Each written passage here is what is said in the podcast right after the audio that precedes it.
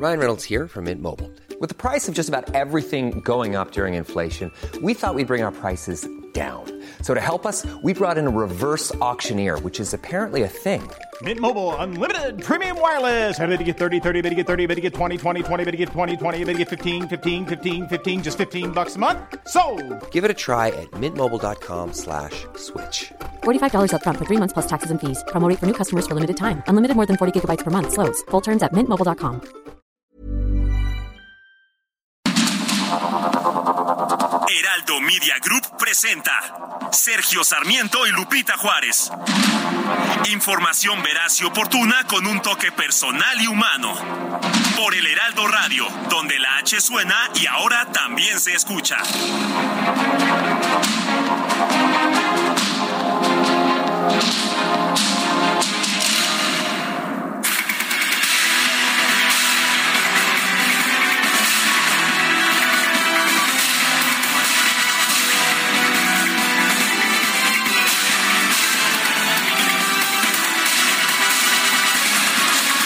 Son las 7 de la mañana con un minuto y Guadalupe Juárez y Sergio Sarmiento ya estamos listos con toda la información.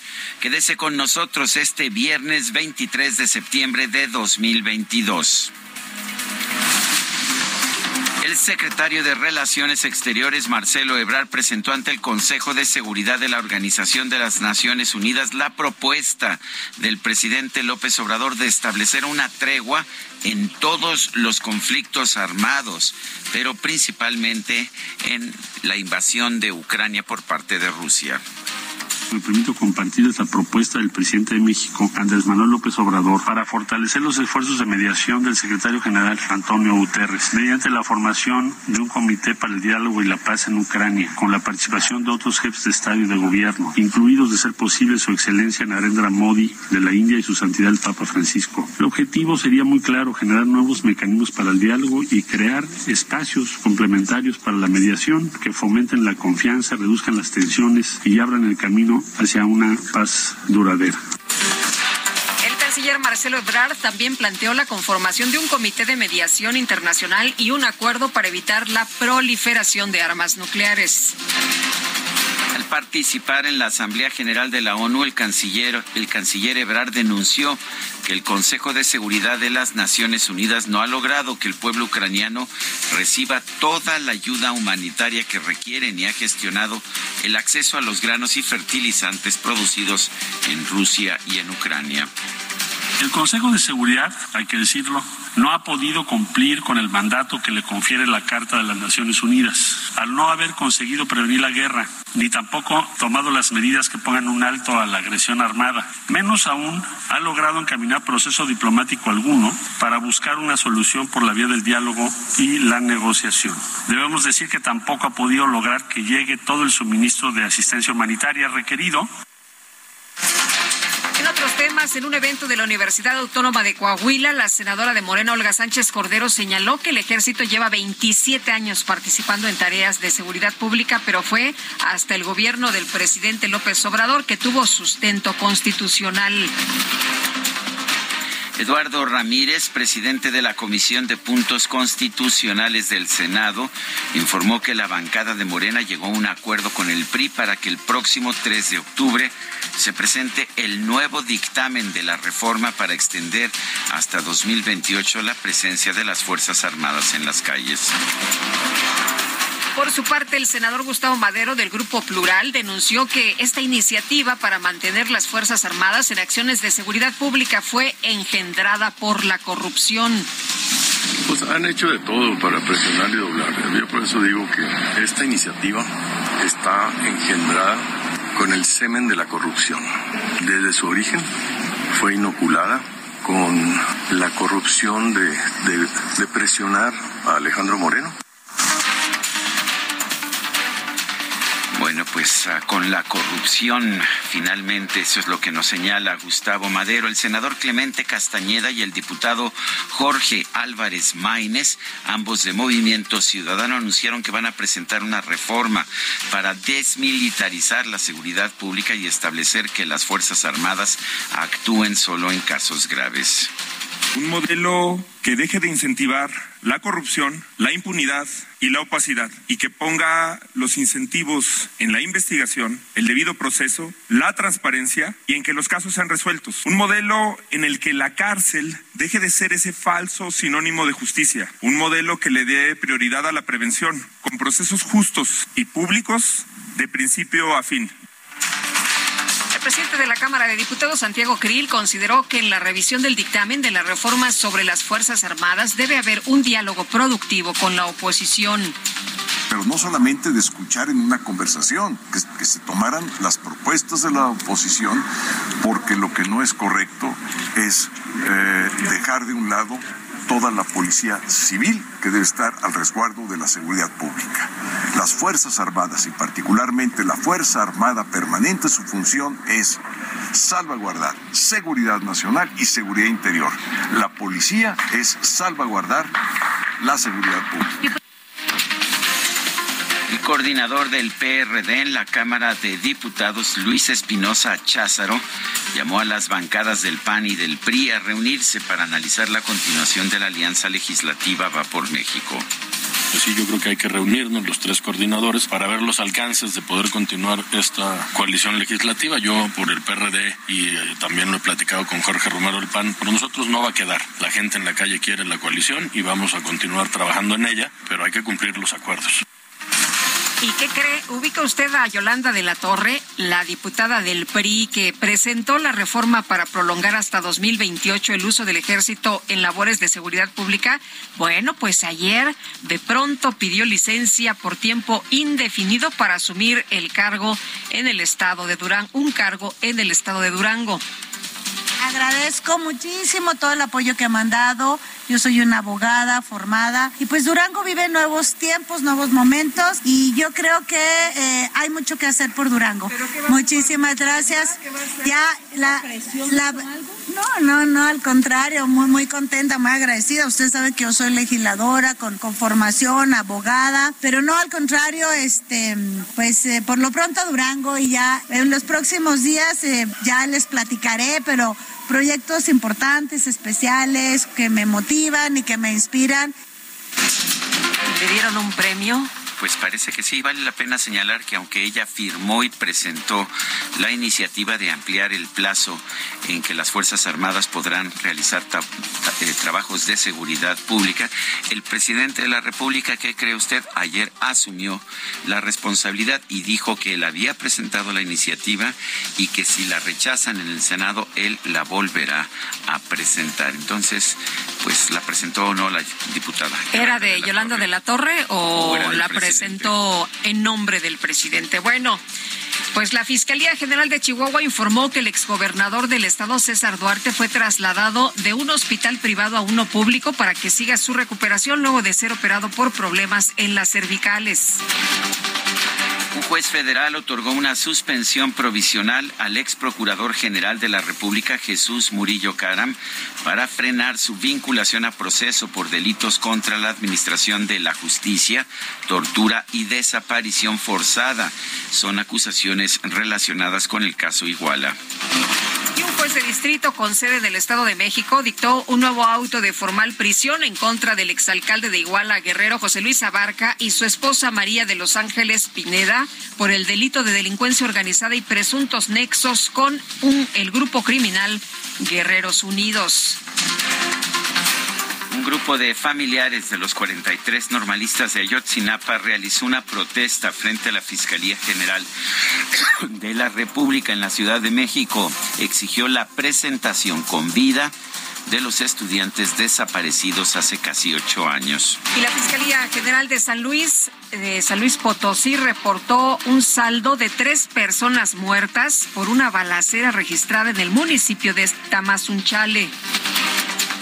Elementos de la Guardia Nacional y el Instituto Nacional de Migración rescataron a ciento, bueno, no rescataron, detuvieron a 153 migrantes indocumentados que estaban abandonados en la caja de un tráiler en Chiapa de Corzo, Chiapas. Un grupo de civiles armados bloqueó ambos sentidos de la carretera Victoria Monterrey, lo cual provocó largas filas de autos y unidades de transporte de carga. Sí, escuchó usted bien, civiles armados bloquearon la carretera Victoria Monterrey.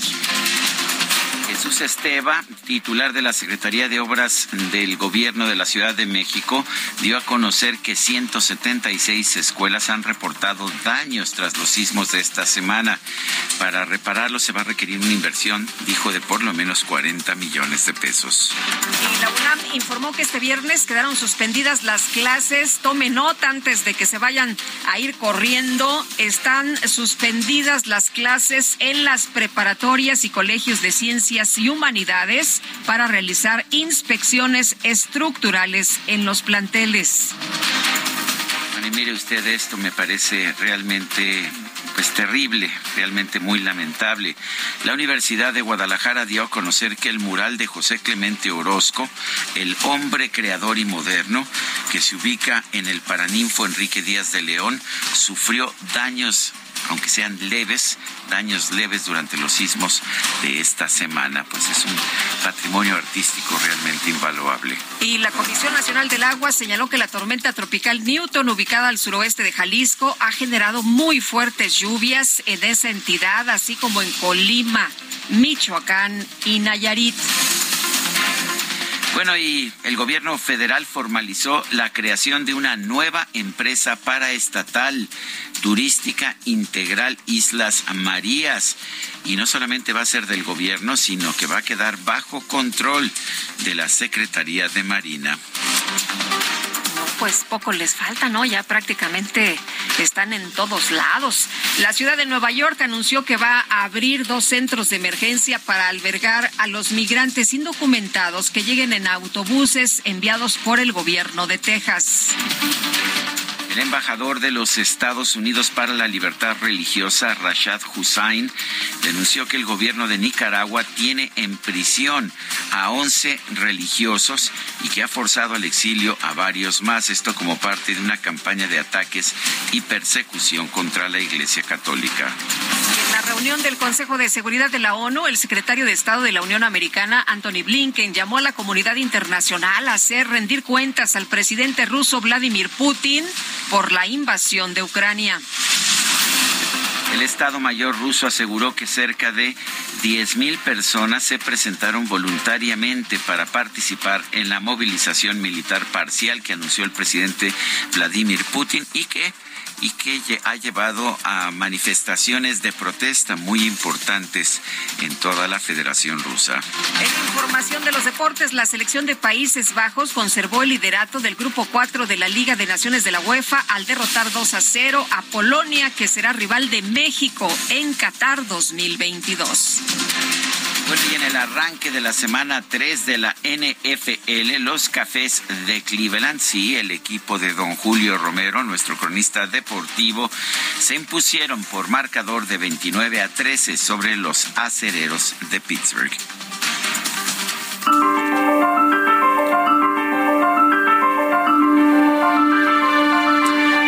Bueno, y la frase del día la pronunció ayer el presidente de la República, Andrés Manuel López Obrador. Los expertos no coinciden con nosotros porque ellos no están a favor de nuestra estrategia.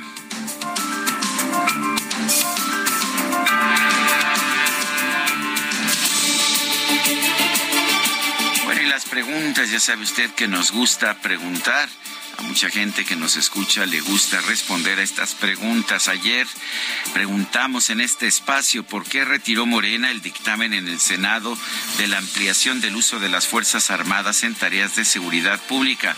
Para ganar tiempo nos dijo 61.8% para negociar 33.8%. No sabemos 4.4%. Recibimos 2.716 participaciones.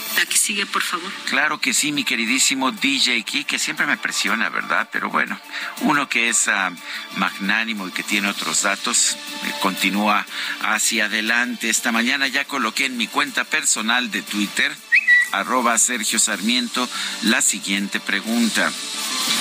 En este gobierno, los homicidios dolosos han aumentado nos reporta ya el 96.5%, disminuido 2.2%, quién sabe, 1.4%. En 48 minutos hemos recibido 879 votos. Las destacadas de El Heraldo de México.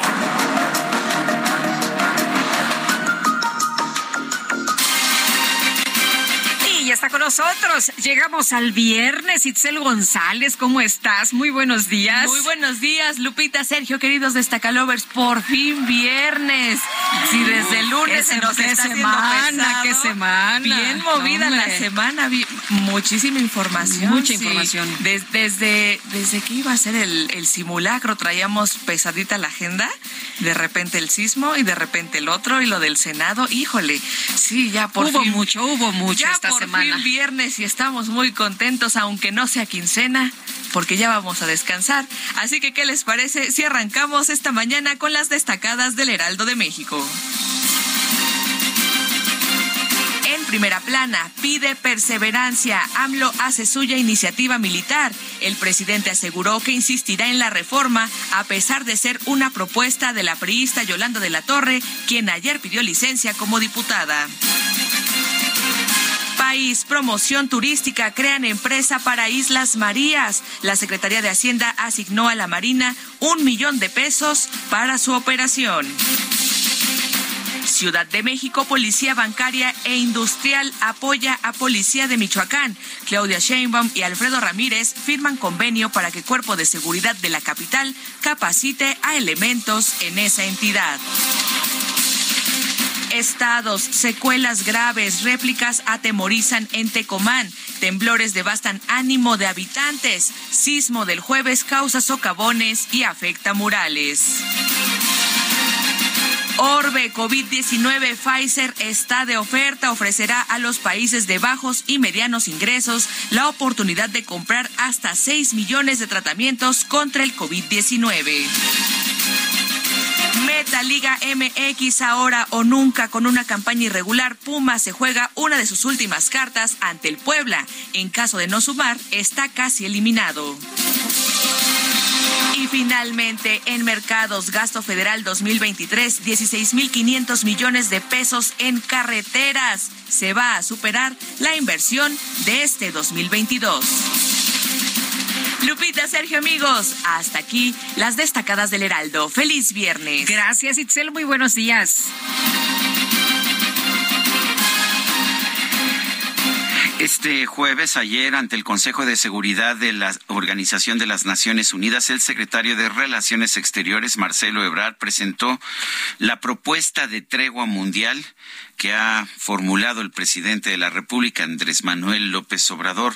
Gabriel Guerra Castellanos es analista, presidente y director general de la firma Castellanos y Asociados. Gabriel, cuéntanos eh, cómo viste esta presentación. Hay quien dice que pues fue más suave o que fue más diplomática que lo que había dicho el propio presidente de la República, pero ¿cuáles cuáles crees tú que sean las probabilidades de que esta iniciativa sea adoptada por el Consejo de Seguridad o por las Naciones Unidas? Eh, querido Sergio Lupita, buenos días. Buenos días. Llegamos, llegamos al viernes, eh, medio bloqueados, pero llegamos al viernes y eh, coincido contigo, Sergio, es altamente improbable que esta eh, propuesta pueda tener eh, éxito en los términos planteados, pero creo que lo importante es que se da en un momento en el que muchos países eh, y países de potencias intermedias como México o potencias mayores como China están de distintas maneras llamando algún tipo de acuerdo de paz en el, en el conflicto que se está dando eh, a raíz de la invasión rusa a Ucrania. Creo que aquí, independientemente del discurso tan duro del presidente el 16 de septiembre condenando a la ONU, que fue poco diplomático, pero tampoco fue falso. Es decir, la ONU, pues ha, lo hemos hablado muchas veces, la ONU tiene un problema estructural cuando tiene un Consejo de Seguridad que prácticamente puede vetar, cinco miembros pueden vetar cualquier cosa que quieran, incluido en este caso Rusia. que es actor central del conflicto. Entonces, pues no que Rusia acepte una propuesta de paz, no lo quiere. Pero lo interesante aquí es que la voz de México se suma a la de varios países que están ya eh, exigiendo eh, un alto al fuego, eh, un inicio de negociaciones que están empezando también, y estoy hablando concretamente de China, de la India, de Turquía, que lo han hecho en días recientes, países tradicionalmente aliados de Rusia, que han hecho críticas abiertas o veladas a la, al actor ruso y que le han pedido a Vladimir Putin que eh, busque una manera de terminar el conflicto. Entonces, eh, acá lo interesante va a ser ver si todas estas voces y todas estas distintas presiones que empieza a sentir Rusia, por un lado, y los eh, reveses en el frente militar por el otro, le hacen reconsiderar o si, eh, más allá del discurso discurso tan duro del martes en la noche que, bueno, pues es un discurso fuerte, pero que no necesariamente se va a traducir en hechos, vamos a tener que ver. Eh, vamos a ver si todo esto hace algún efecto o si pues queda todo como casi todo lo que sucede en la ONU en expresiones de buena voluntad. Eh, Gabriel, hay quien ha señalado que esto pues sí es muy encomiable, muy loable, pero pues en los hechos nada factible y bueno, también veíamos lo que decía el asesor del presidente de Ucrania, ¿no? Mijailo Podoliak, que pues sobre esta, sobre la iniciativa de, de pues que de, plano que no, no tiene el visto bueno de Ucrania, ¿no? O sea, eh, desde el principio el presidente se tuvo que defender ante lo señalado por este asesor del presidente Zelensky? Mira, eh, curiosamente, eh, ayer en la noche, Lupita, eh, yo al respecto, el, el asesor del presidente Zelensky que replicó de una manera, perdón, a mí me parece grosera y ofensiva la propuesta de paz del presidente López Obrador, más allá de si la propuesta es viable o no, la descalificó primero antes de conocerla, la tildó de prorrusa o de rusa. Eh, la embajada de Ucrania en México eh, replicó su mensaje tal cual, sin matiz alguno. Eso es inaudito que una embajada eh, en un país publique o se pronuncie abiertamente contra el presidente de ese país. Pero ayer hubo dos expresiones del ministro de Relaciones Exteriores de Ucrania, que es pues, evidentemente más alto en rango que el asesor presidencial.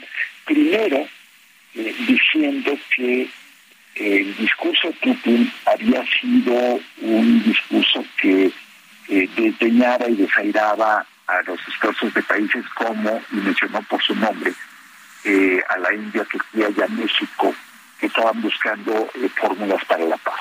Esa fue la primera señal. Y la segunda se da ayer eh, en que se reúne con Marcelo Ebrard, tienen un diálogo un tweet el ministro de Relaciones Exteriores de Ucrania en el que agradece los esfuerzos de México y la iniciativa de México. Entonces, eh, pues bueno, eh, alguien terminó merendando o almorzando sapos ayer, depende de fue merendando en México y almorzando en Ucrania, eh, porque eh, pues evidentemente la postura del, gobierno de Ucrania cambió eh, rápidamente, o no era la postura del gobierno la de este asesor tan apresurado, digamos. yo creo que aquí, de nuevo, quienes han criticado la propuesta, primero hubo quienes no se esperaron a leerla o a conocerla. Segundo, algunas críticas que a mí me parecen pues irreales porque decía alguien, ¿cómo puedes proponer un alto al fuego cuando uno de los dos países está invadido?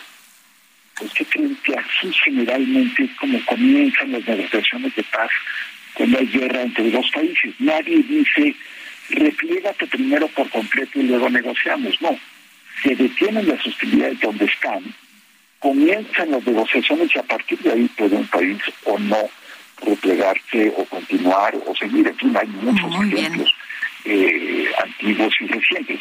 Si no, imagínate, nunca podrías terminar una guerra. Eh, y finalmente, eh, mira, entre estas cosas un poco eh, pues de buena voluntad, en que dices, pues como los discursos de mis universo en que todo, los discursos por la paz mundial. A, los participantes que quieren que todo pues la paz, mundial. Claro. Pues sí. Muy bien. Muy bien. Gabriel Guerra Castellanos, gracias por hablar con nosotros. Nosotros vamos a tener que ir a una pausa en estos momentos. Te mando un fuerte abrazo, Gabriel. Un abrazo a los dos y que tengan paz su fin de semana. Gracias. Muy bien. Son las 7 con 24 minutos. Nuestro número para que nos mande mensajes de WhatsApp es el 55 2010 9647. Regresamos.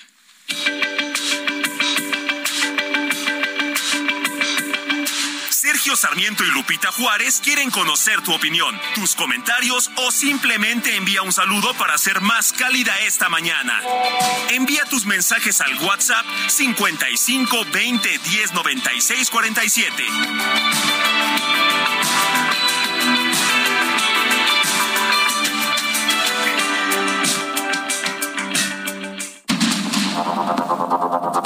Continuamos con Sergio Sarmiento y Lupita Juárez por el Heraldo Radio.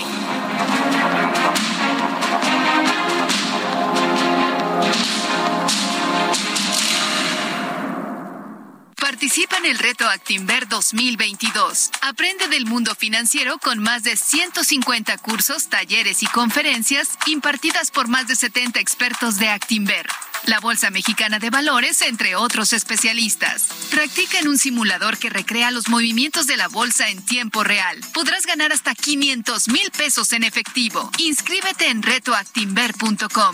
Aprende, practica y gana con el Reto Actimber 2022.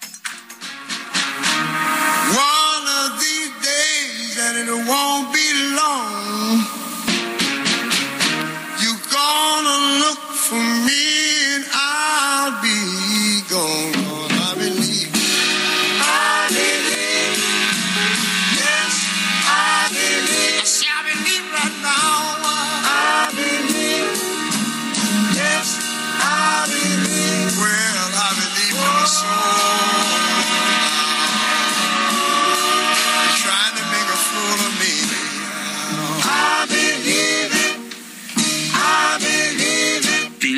My soul, creer, creer en, con el alma. Es lo que nos canta Ray Charles. Estamos escuchando a este gran cantante del blues, del rhythm and blues estadounidense, porque hoy, 23 de septiembre, es el aniversario de su nacimiento en Albany, Georgia, en 1930. Uno de los grandes, de los grandes cantantes, de los grandes pianistas del soul y del rhythm and blues. Ray Charles, gran voz y un hombre que dejó huella allá en la música de los Estados Unidos y del mundo, diría yo. ¿Te parece que lo escuchemos, Guadalupe? Me encanta la idea. ¿Te acuerdas de la película? la película Ray se llamaba la película, ¿no? Sí, gran película. extraordinaria. Si no la han visto, échensela este fin de semana. Oye, Frente Jesús Peña nos dice buenos días. Los semáforos de calzada de las bombas aquí en la Ciudad de México y Eje 3 Oriente todas las mañanas, pues resulta que no están sincronizados. Los autos se avientan a la Viva México y hay cruce de estudiantes tanto de prepa como de secundaria. Por favor, SOS, saludos cordiales. Dice otra persona, excelente día tenga Sergio y Lupita. Mi comentario es a los partidos de oposición que integran parte en la Cámara de Senadores que no haga mella en ustedes cualquier amenaza, presión o cosas semejantes por parte del presidente de México. Senadores de oposición no están solos, millones de mexicanos los respaldamos. Tengan presente que la patria es primero, es Luis López Otero. Y R. Reyes nos dice, buenos días, Sergio y Lupita, bendiciones. Ayer el presidente ante el periodista Jorge Ramos no le quedó de otra que hacerse el tío Lolo, como lo hace siempre. Son las 7 de la mañana con 33 minutos. El amor inspira nuestras acciones por México. Reforestando la tierra, reciclando, cuidando el agua, impulsando a las mujeres y generando bienestar en las comunidades. Juntos somos Coca-Cola y contigo el amor multiplica.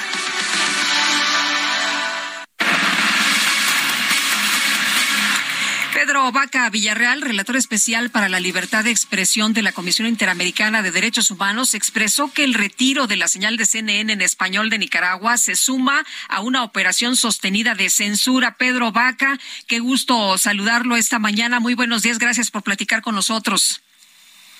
Muy buenos días y, de verdad muchas gracias por la invitación. Un saludo especial a toda la audiencia. Pedro, hemos visto cómo eh, poco a poco pues eh, pierde terreno en diferentes espacios y ahora pues eh, cómo ves esta este retiro de la señal de CNN. Bueno, en primer lugar es una, es una decisión súbita, una, una, una decisión que ocurre en la oscuridad de la noche. Eh, al día de ayer la, la sociedad nicaragüense despierta, nicaragüense despierta sin, sin el acceso a una ventana al mundo se le restringe el acceso a lo que está ocurriendo, por ejemplo, en el marco de las Naciones Unidas. Son días de intensa agenda internacional, donde valga decirlo, además, las, las personas en Nicaragua tienen derecho a saber los posicionamientos que distintos actores de la comunidad internacional están teniendo sobre la tragedia de derechos humanos que sostiene desde hace muchísimo tiempo. Eh, y, esto afecta el derecho a una sociedad informada, esto limita severamente el ejercicio de derechos, pero también, y, quisiera eh, aprovechar ese espacio para destacarlo, pues ya son largos años de una cotidianidad donde la censura es permanente. Recordemos que en Nicaragua hay personas vinculadas a medios de comunicación que están presas hace más de un año. Recordemos que hay muchos procesos judiciales contra periodistas. Recordemos que hay una criminalización del periodismo. Recordemos que puede ser perfectamente el país en el cual en, en, los últimos cuatro años han salido del exilio más periodistas eh, y que con un esfuerzo enorme están haciendo eh, periodismo desde, otros lugares. Luego el costo de, restricción es enorme y, claro que creo que esto debe animar una reflexión regional, eh, una reflexión de, de, nuestras sociedades, de nuestra América, porque es dramático lo que allí está ocurriendo. Eh, lo que hemos visto en Nicaragua, de hecho, ha sido pues una serie de medidas para restringir la libertad de expresión.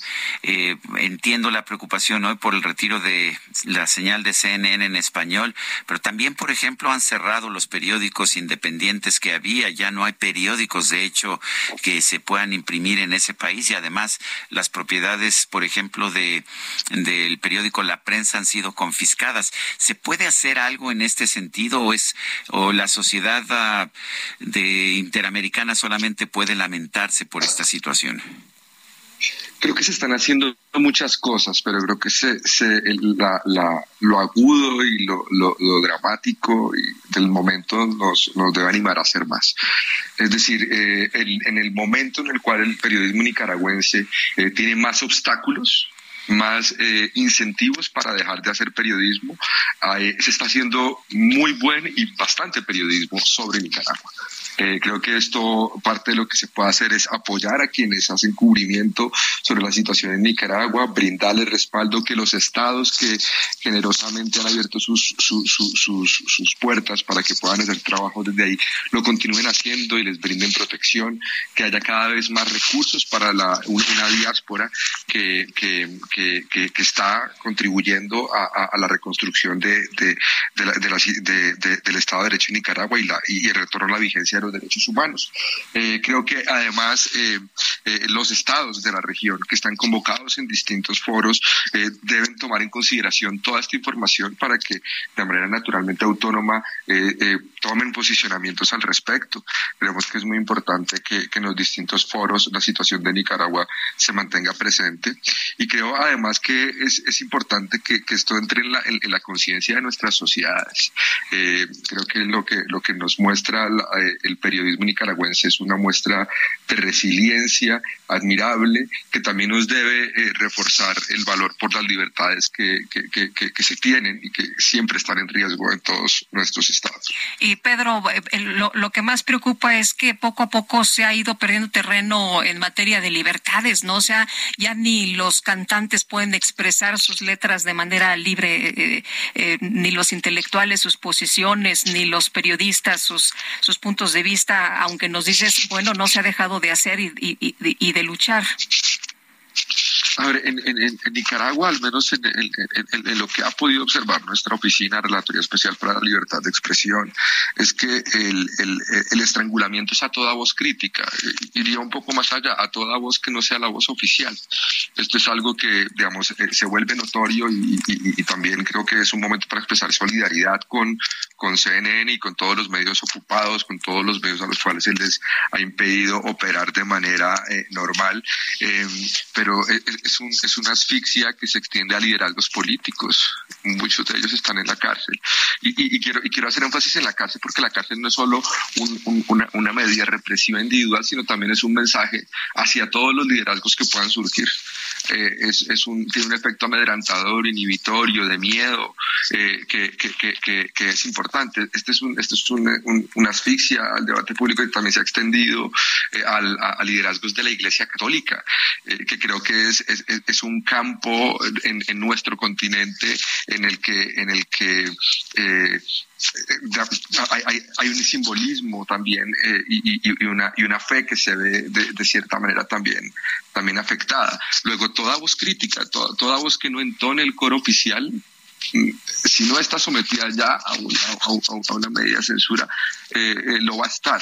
Y también es, un, es, es una institucionalidad eh, donde tampoco hay explicaciones, tampoco hay, es decir, en, en, una sociedad democrática uno esperaría que una decisión como la que se tomó de sacar del aire CNN en español pues, hubiese un comunicado, una, una una resolución, un, un, un, instrumento que al menos diera un par de líneas sobre el por qué esto ocurre. No, esto es la transmisión.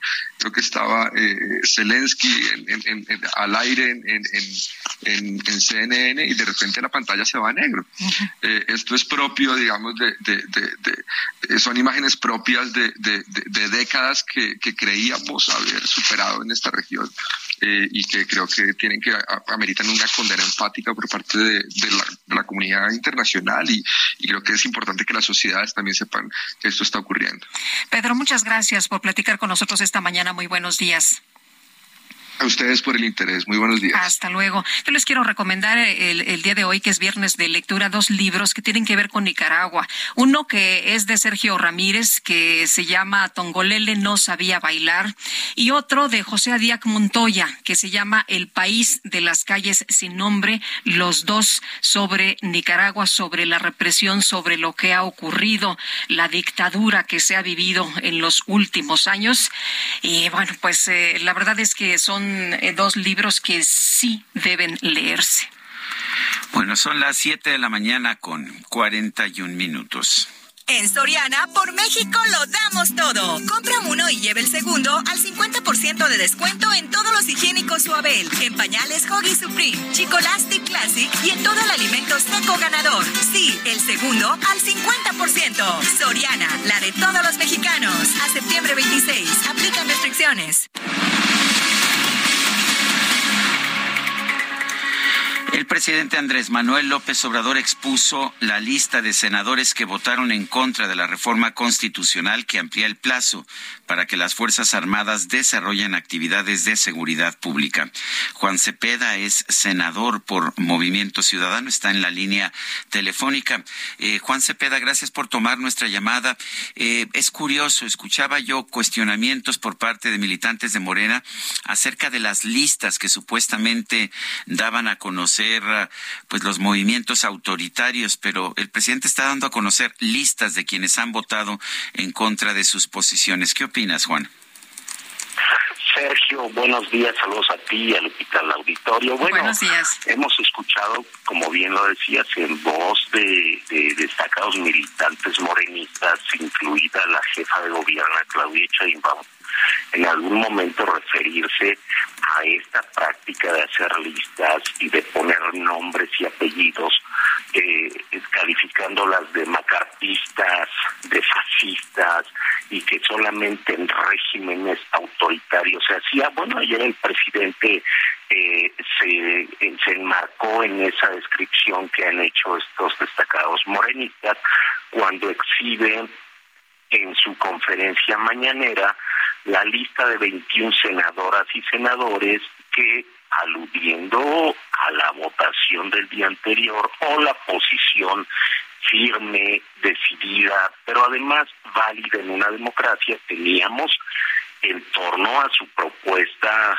que ya la reconoció ayer, eh, sale de su ámbito de, influencia de eh, prorrogar cuatro años más eh, la presencia de las fuerzas militares en tareas de seguridad pública en el país. Y evidentemente mi posición es de rechazo y de condena, con todo respeto, porque no podemos caer en la misma eh, actitud que él ha asumido de decirle al presidente de la República que somos senadores, que tenemos una investidura, un fuero, no para ser impunes, pero sí para expresar de manera clara y libre cómo pensamos y la decisión que tomamos en representación de los millones de votos que nos llevaron a ese espacio. Y segundo, Sergio, decirle al presidente que todos los senadores y senadoras que mantuvimos esta posición digna y firme, válida en una república, tiene por objeto que el país tenga seguridad, tenga paz, tenga armonía, pero que su estrategia jamás nos la han dejado saber y se han negado de manera reiterada a discutirla y que nuestra posición en contra no es en contra de que el país tenga paz, nuestra posición es en contra de que no han dado resultados y que es lacerante ver los miles y miles de muertos, los miles y miles de desaparecidos que han sido producto de esta estrategia fallida en materia de seguridad. Y que no se preocupe el presidente, que no nos va a intimidar, que nosotros vamos a seguir con una posición firme, una posición digna, porque hoy el país no merece tener solamente una visión que además errada y que no dado resultados en materia de seguridad, así como otras, pero hoy nos enfocamos en esta muy particularmente. Eh, Juan, no es la primera vez que esto ocurre. Me acuerdo cuando la reforma eléctrica que se pusieron tendederos, ¿no? Los tendederos de la ignominia ahí con los nombres, las fotografías, el partido al que pertenecen y los llamaron traidores. Ahora el presidente no los llama traidores, los llamó hipócritas. Em, ¿Cómo ves estas eh, técnicas eh, que, que, se han ocupado en los últimos días? Ya nos dices que no los van a doblar, no los van a, a doblar, aunque algunos de los de los senadores pues eh, han estado eh, tomando otras posiciones en los últimos días, ¿no? Por supuesto, sí, no es la primera vez, incluso han presentado denuncias ante la fiscalía. Imagínense en un eh, en un gobierno que es producto, en efecto, y nadie lo niega, de un proceso democrático que obtuvieron una gran mayoría, millones de mexicanos, 30 millones de mexicanos que siempre lo presumieron ellos, que los llevó ahí, eso nos eh, digno de una democracia que ante la voz discordante, aludiendo a argumentos, eh, posiciones válidas en una república democrática, eh, ante una posición contraria a la del régimen o del gobierno en turno, corren, te exhiben y te denuncian de manera formal, primero. Y segundo,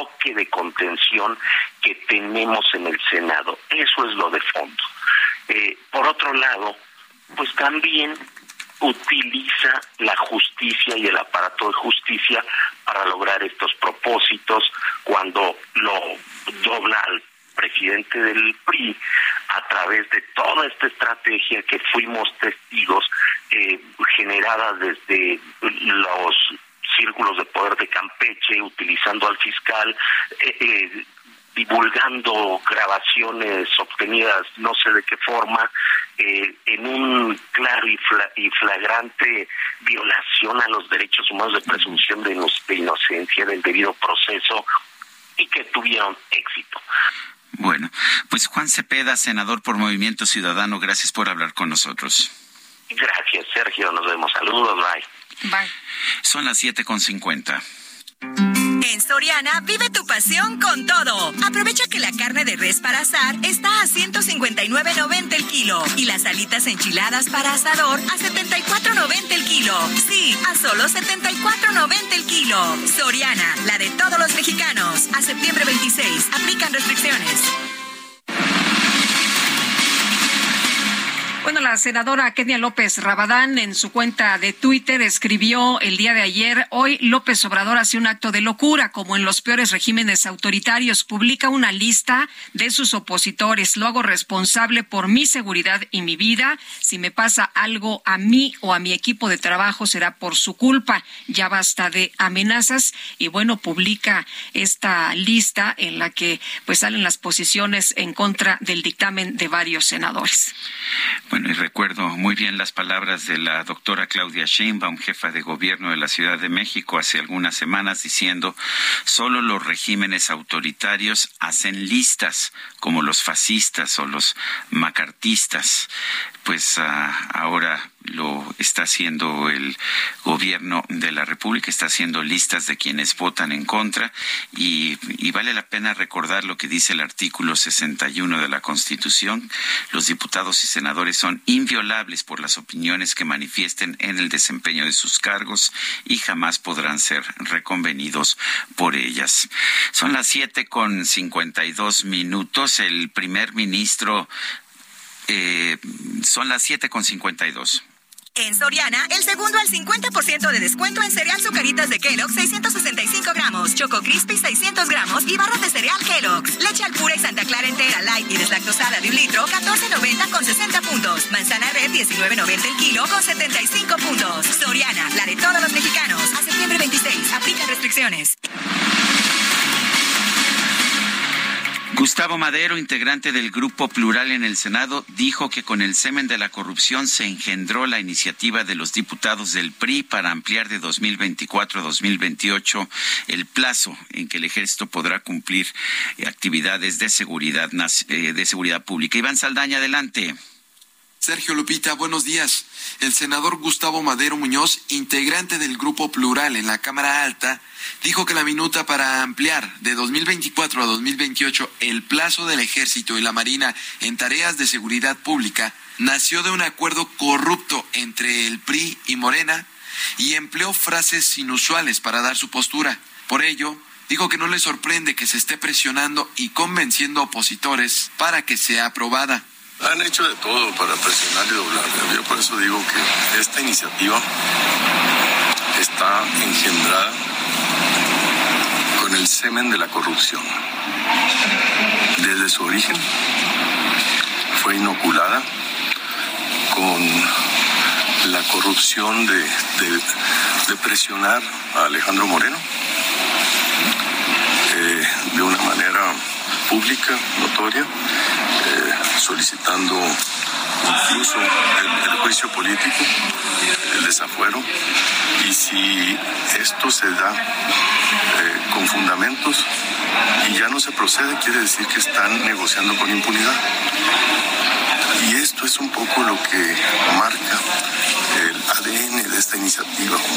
Nace con este pecado original. Para el senador Gustavo Madero, Morena utilizó estrategias turbias para jalar a opositores, como dijo que lo hicieron recientemente con el senador Raúl Paz, que renunció al PAN para sumarse a la 4T y el comprar votos a la mala, cooptar senadores como Raúl Paz y las llamadas de embajadores, gobernadores, hacen eh, de esta iniciativa una iniciativa que tiene una motivación y una intención de tipo político, este, de debilitar un bloque de contención en el Senado y una alianza electoral para el Estado de México y para el 24. Con ustedes hablaron, también habló el secretario de Gobernación. No, es como Tom Jones ya sabe dónde no, ni para qué desperdicia la salió. Sergio Lupita Madero Muñoz acudió a Palacio Nacional para participar junto a otros senadores en una reunión con el secretario de Hacienda, Rogelio Ramírez de la O, para platicar sobre el paquete económico 2023, en la que los legisladores explicaron al funcionario público sus inquietudes. Mi reporte esta mañana.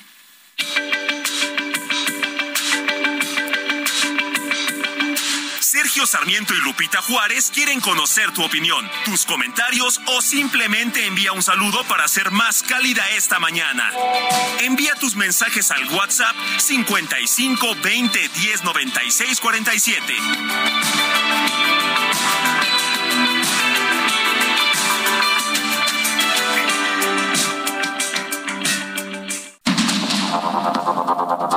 Continuamos con Sergio Sarmiento y Lupita Juárez por el Heraldo Radio.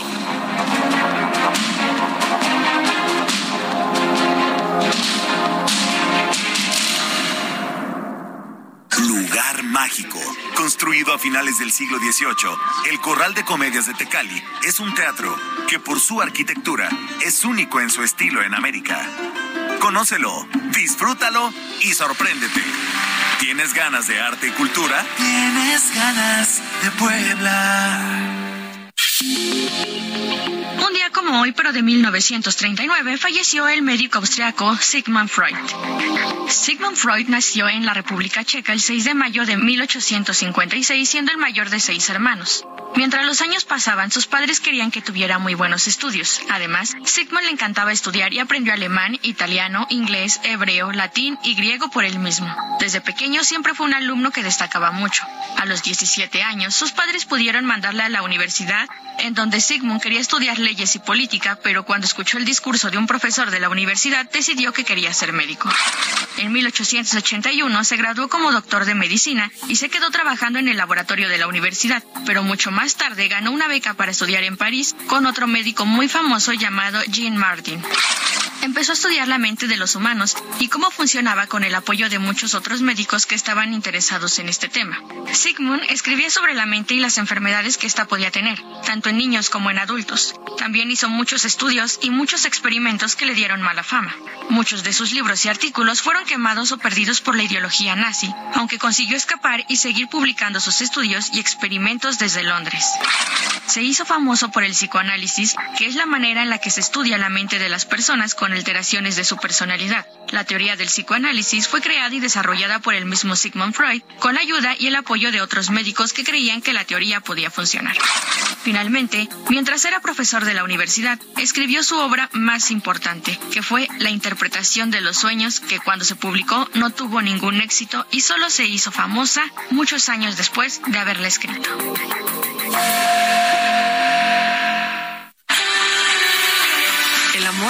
Inspira nuestras acciones por México. Reforestando la tierra. Reciclando. Cuidando el agua. Impulsando a las mujeres y generando bienestar en las comunidades. Juntos somos Coca-Cola. Y contigo, el amor multiplica.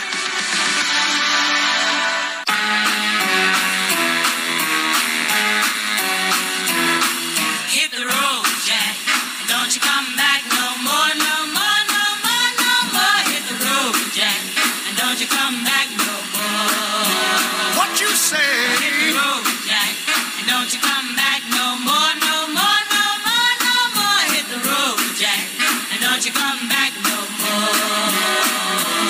Canción, gran grabación de Ray Charles de 1961, Hit the Road Jack.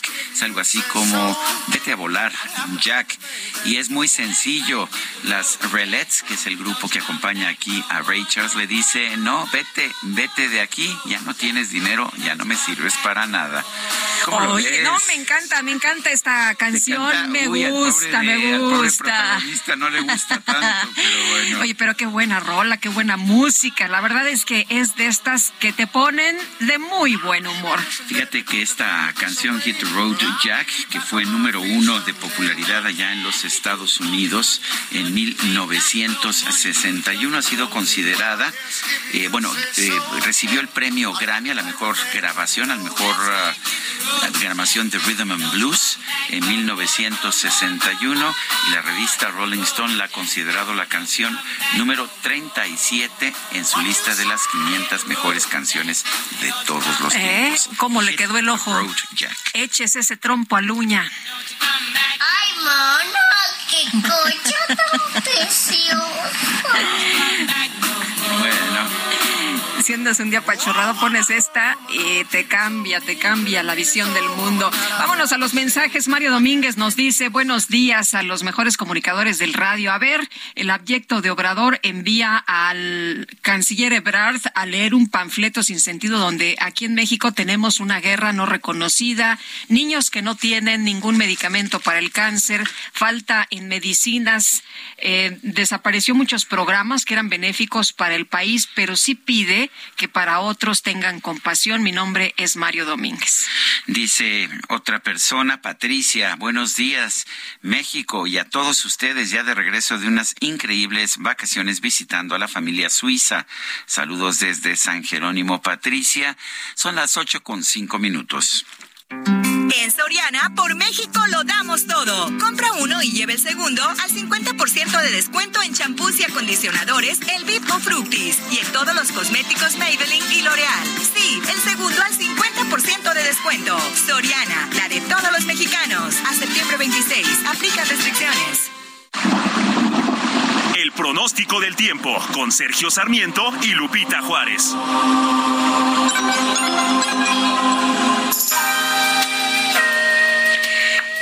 Es viernes, ¿cómo va a estar el fin de semana en materia de clima? Si, nos asoleamos o sacamos el abrigo. Livia, por favor, dinos que vamos a estar a todo dar.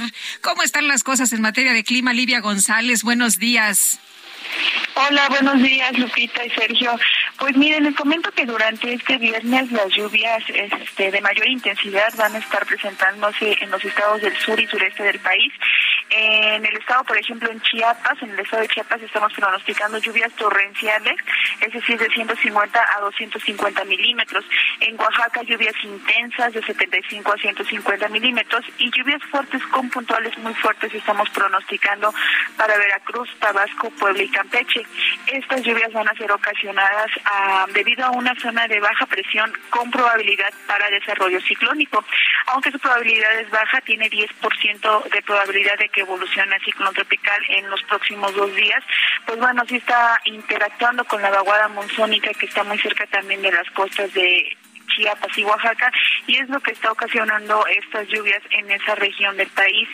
Les comento que tenemos un canal de baja presión que está extendido en la Sierra Madre Occidental y que también está eh, interactuando con la abundante entrada de humedad del Océano Pacífico y esto estará ocasionando lluvias con chubascos y algunas tormentas puntuales muy fuertes en Nayarit, Jalisco, Colima, Michoacán y también en el estado de Guerrero. Esas son las lluvias que estamos pronosticando para hoy. Eh, un patrón similar se espera para el fin de semana. Sí va a haber lluvias en la Ciudad de México, sin embargo, pues no serán de las intensidades, ¿verdad?, que estamos platicando para el resto de los estados de, de la República Mexicana. Serían los más lluviosos Veracruz, Tabasco, Oaxaca, Chiapas, Guerrero, también el estado de Campeche. El día de hoy, en lo particular para la Ciudad de México, eh, se pronostica una temperatura máxima de 22 a 24 grados Celsius. Serán condiciones similares a las del día de ayer. Habrá eh, largos periodos de sol y ya es probable que hacia la tarde y noche aumente la nubosidad y se puedan presentar algunos chubascos aislados.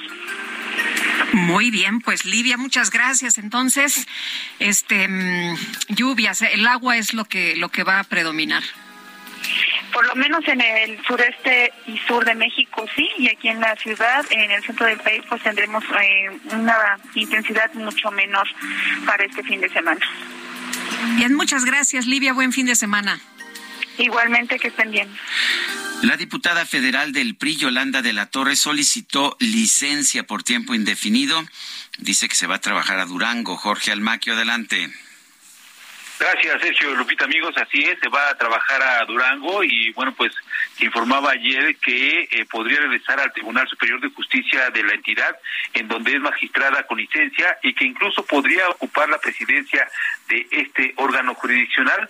En entrevista realizada después de la solicitud de licencia, al término de la sesión de ayer en la Cámara de Diputados, de la Torre Valdés indicó Sergio Lupita que en la entidad cuya administración encabeza Esteban Villegas desde el pasado 15 de septiembre, se viven nuevos tiempos y le interesa estar cerca de esta entidad. Así lo comentó, escuchemos. Y pues Durango vive nuevos tiempos, nuevos momentos y yo creo que hay mucho que hacer por Durango. ¿Pero qué va a Muchísimas gracias. ¿Qué va a hacer? Ya, la, presión la, o algo? No, no, no, al contrario, muy, muy contenta, muy agradecida. Ustedes saben que yo soy legisladora, con formación, abogada, pero no, al contrario, este, pues eh, por lo pronto Durango y ya en los próximos vamos a días. ver en el tribunal será- En los próximos días ya les platicaré, pero proyectos importantes, especiales, que me motivan y que me inspiran. Yeah. Y bueno, muy contenta, aseguró que puede contribuir desde muchos ámbitos, ya que ha trabajado en la parte federal, en el Ejecutivo, el Legislativo y en lo judicial, y hay mucho que hacer en la parte de seguridad y la justicia. Sobre la iniciativa de reforma constitucional que presentó para que las Fuerzas Armadas permanezcan hasta 2028, realizando labores de seguridad pública, Yolanda de la Torre rechazó que sea una propuesta enviada por el presidente Andrés Manuel López Obrador, como señalan legisladores de oposición dijo que eh, pues es una iniciativa que ella presentó y que no conoce al presidente Andrés Manuel López Obrador. Así lo comentó, escuchemos.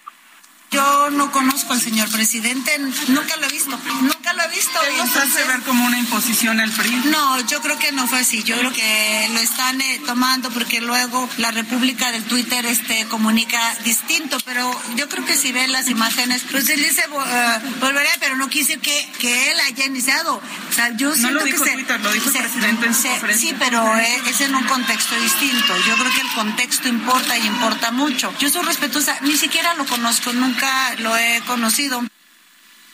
Y bueno, se espera que en la próxima sesión de la Cámara de Diputados tome posesión la diputada suplente, pues ya que la licenciada, la licencia de Yolanda de la Torre, pues empieza a partir del próximo lunes 26 de septiembre. Sergio Lupita, amigos, el reporte que les tengo.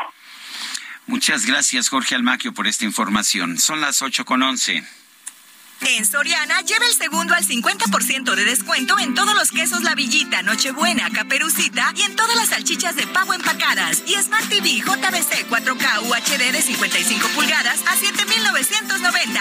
Soriana, la de todos los mexicanos. A septiembre 26, excepto salchichas para asar. Aplican restricciones. El Químico Guerra. Con Sergio Sarmiento y Lupita Juárez. Químico Guerra, qué gusto saludarte esta mañana. Muy buenos días.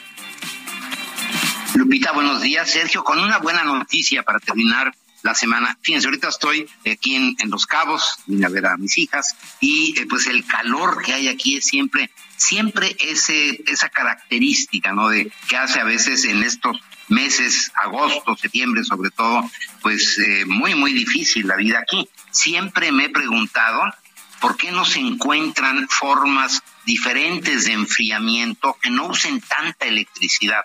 Para muchas familias, aquí donde estoy, eh, Sergio Lupita, sobre todo familias pues de escasos recursos, trabajadores, etcétera, es verdaderamente eh, inaceptable que se gasten hasta el 25%, una cuarta parte de todo el ingreso familiar se lo gastan en electricidad en estos meses porque es imposible vivir sin, sin aire acondicionado. Siempre me había yo preguntado, bueno, ¿puede haber otra forma? Pues ya la encontraron investigadores del MIT, del Instituto Tecnológico de Massachusetts, en donde han encontrado refrigeración que no usa electricidad, Sergio Lupita. Fíjense que esos investigadores, liderados por el doctor Shen Mao Lu, han logrado enfriamiento pasivo quiere decir que no, no tiene eh, partes móviles, no necesita electricidad, no, no es una compresora como tiene el aire acondicionado, y lo han, han bajado la temperatura hasta 9.3 grados centígrados, lo cual es bastante frío, con un sistema de dos tecnologías que ya se habían usado previamente, pero no se habían eh, conjuntado, no, no en combinación. La maravilla de esta conjunción es que es prácticamente libre de mantenimiento, lo único que hay que añadir es agua y eh, tiene eh, una combinación muy interesante de un aerogel y un hidrogel, ¿verdad? Y estas cavidades que están rellenas con, eh, con, agua hacen que fluya el aire caliente en una forma natural por convección térmica. Entonces el aire caliente va fluyendo eh, pasando por estos eh, dos geles, un aerogel y un hidrogel, esa es la maravilla de esta tecnología, y sale bastante frío, de tal manera que se puede poner en el techo de una casa. Parecen como unos paneles solares, si lo ve uno, pero eh, tienen esta característica de estar enfriando. Cuando sube mucho la temperatura, se incrementa la reacción, es una reacción física, no química, ¿verdad? Donde eh, eh, el aire caliente es succionado prácticamente por estos geles y enfriado a temperaturas bastante bajas. y como decía yo, lo único que estar agregando es agua. Es una verdadera maravilla. Muy bien, muchas gracias, Químico. Muy buenos días. Buenos días, buen fin de semana. Bueno, y como saben ustedes, eh, después de una discusión, un debate muy intenso, la iniciativa que mantiene a las Fuerzas Armadas en apoyo a la Guardia Nacional en actividades de seguridad pública fue regresado a comisiones en el Senado. Tenemos a Manuel Añorbe, vicecoordinador del PRI en el Senado, en la línea telefónica. Eh, Manuel, gracias por tomar esta llamada. Cuéntanos cuál es tu posición al respecto de esta decisión que se tomó que pues que dividió profundamente al Senado en la sesión de este miércoles pasado. Sergio, te saludo con mucho afecto, como siempre, Lupita. Gracias. Buenos días. Por supuesto, a todo tu auditorio. Déjame comentarte, Sergio, que, bueno, no voy a hacer una cronología de lo que puntualmente profesionistas como ustedes, eh, profesionales de la comunicación ya han señalado. Este es el mejor momento en la vida parlamentaria de regresar este dictamen a, puntos constitucionales, las comisiones y estudios legislativos, y empezar a buscar los consensos que se requiere, inclusive para modificar el artículo quinto transitorio. Nosotros en el PRI estamos tratando de, construir eh, puntualmente, eh, obviamente también eh, de acuerdo a la necesidad que requiere una reforma, el poder incorporar presupuestos puntuales para eh, policías estatales y municipales, sobre todo ahora que viene el presupuesto y la discusión en Cámara de Diputados 2023, darle a los estados y a los municipios recursos asignados de la misma manera que se le da a la Guardia Nacional, porque no es posible que todo se focalice a la Guardia Nacional y no estemos ayudando a madurar a las policías estatales y municipales, porque en este en esta discusión siempre va a haber un hueco en materia de seguridad pública si no reforzamos la capacitación, eh, obviamente eh, todo lo que es equipamiento, armamento, inteligencia, eh, todo lo que se requiere para fortalecerlos y no dejarlos en la cola, sino que vayan de la mano. Segundo tema que podemos estar proponiendo, porque lo estamos trabajando y vamos a concluirlo en una reunión con nuestro grupo parlamentario el lunes a las seis de la tarde en la Ciudad de México, eh, poder incorporar a la Comisión Interamericana de, Derechos Humanos en la evaluación eh, a los especialistas en la materia que queremos recibir formalmente eh, no solo una evaluación por escrito, sino que vaya en una comisión bicameral que ya existe, fortalecerla, el secretario de Marina, el secretario de Defensa, el, la secretaria de Seguridad Pública, en el caso de este gobierno, vayan a platicar con, bicameralmente con las dos cámaras y puedan explicarnos cuáles son los avances, dónde no se ha avanzado, no solo en conferencias de prensa, sino en las cámaras, donde está la vida parlamentaria y existe la división de poderes. También la rendición de cuentas sería una de las incorporaciones más, pero lo más importante, Sergio Lupita, que se escucha a los demás grupos parlamentarios, ya Ricardo Monreal, eh, a través de Eduardo Ramírez y algunas declaraciones que ha hecho, va a establecer una mesa como la que hicimos en la Guardia Nacional, Fíjense, vayámonos en la línea del tiempo, Sergio. En la Guardia Nacional hace tres años estaba esta misma discusión la polarización, la militarización, la, no militarización. Nos sentamos en la mesa, porque yo estuve, lo puedo hablar porque yo estuve sentado en esa mesa. ¿Con quiénes?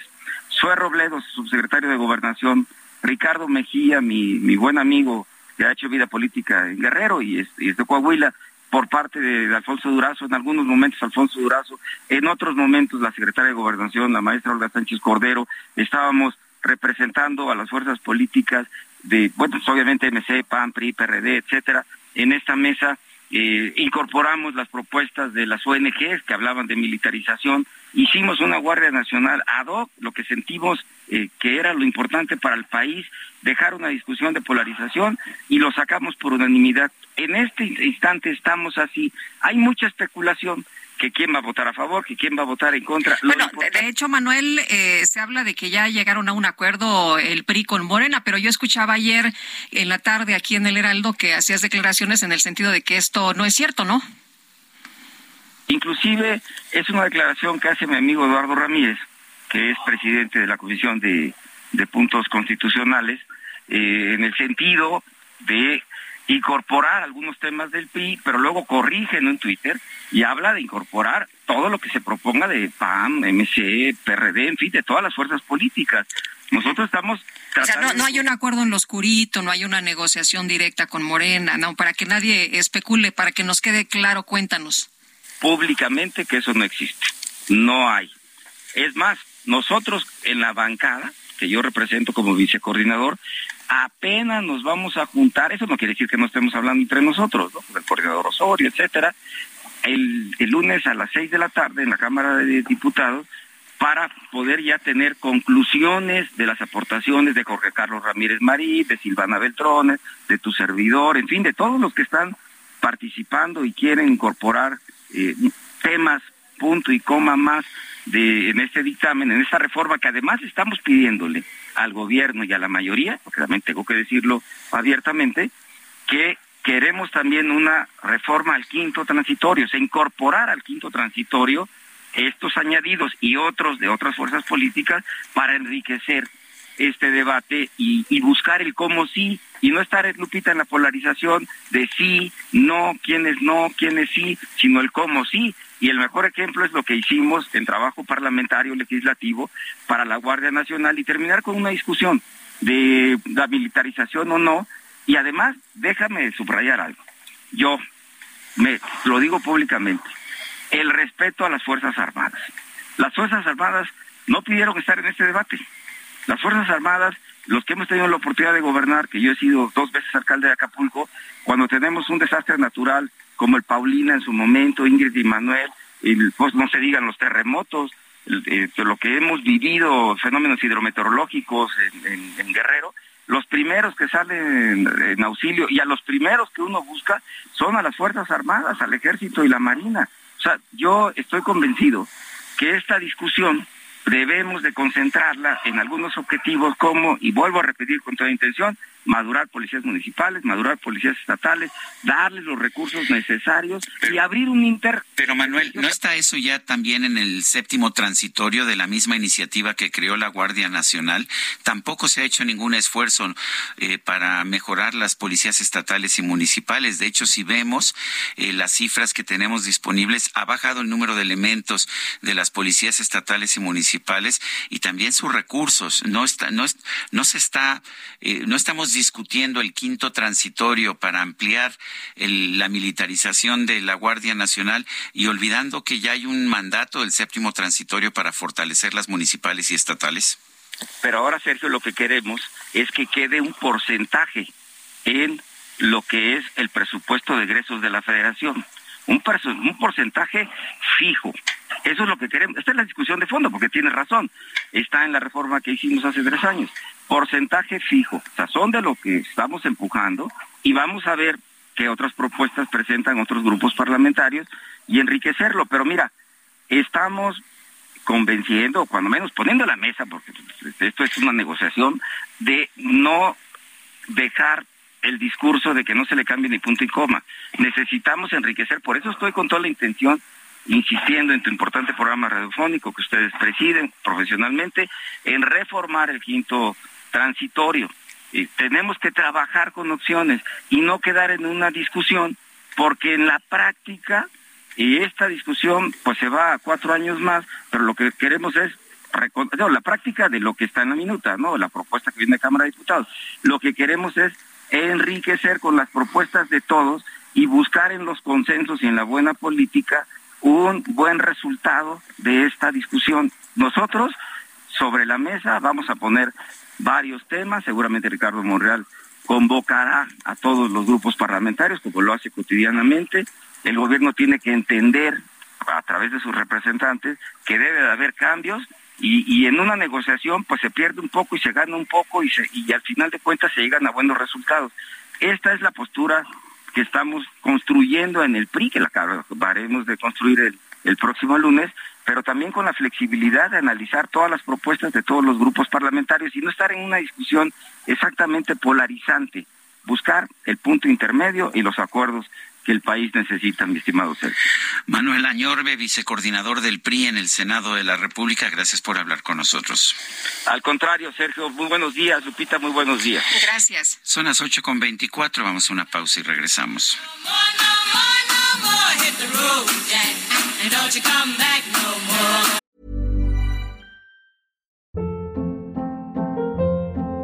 Hold up. What was that? Boring. No flavor. That was as bad as those leftovers you ate all week. Kiki Palmer here, and it's time to say hello to something fresh and guilt-free. Hello Fresh. Jazz up dinner with pecan-crusted chicken or garlic butter shrimp scampi. Now that's music to my mouth. Hello Fresh. Let's get this dinner party started. Discover all the delicious possibilities at hellofresh.com.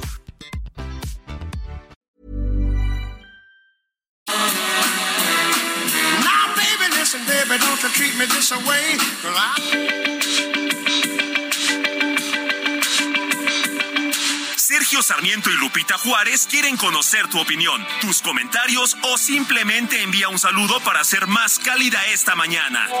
Envía tus mensajes al WhatsApp 55 20 10 96 47.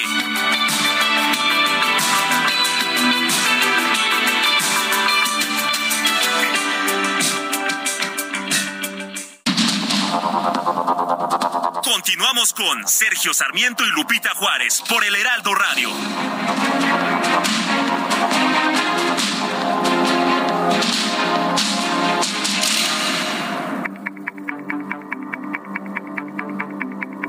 Jaque Mate con Sergio Sarmiento.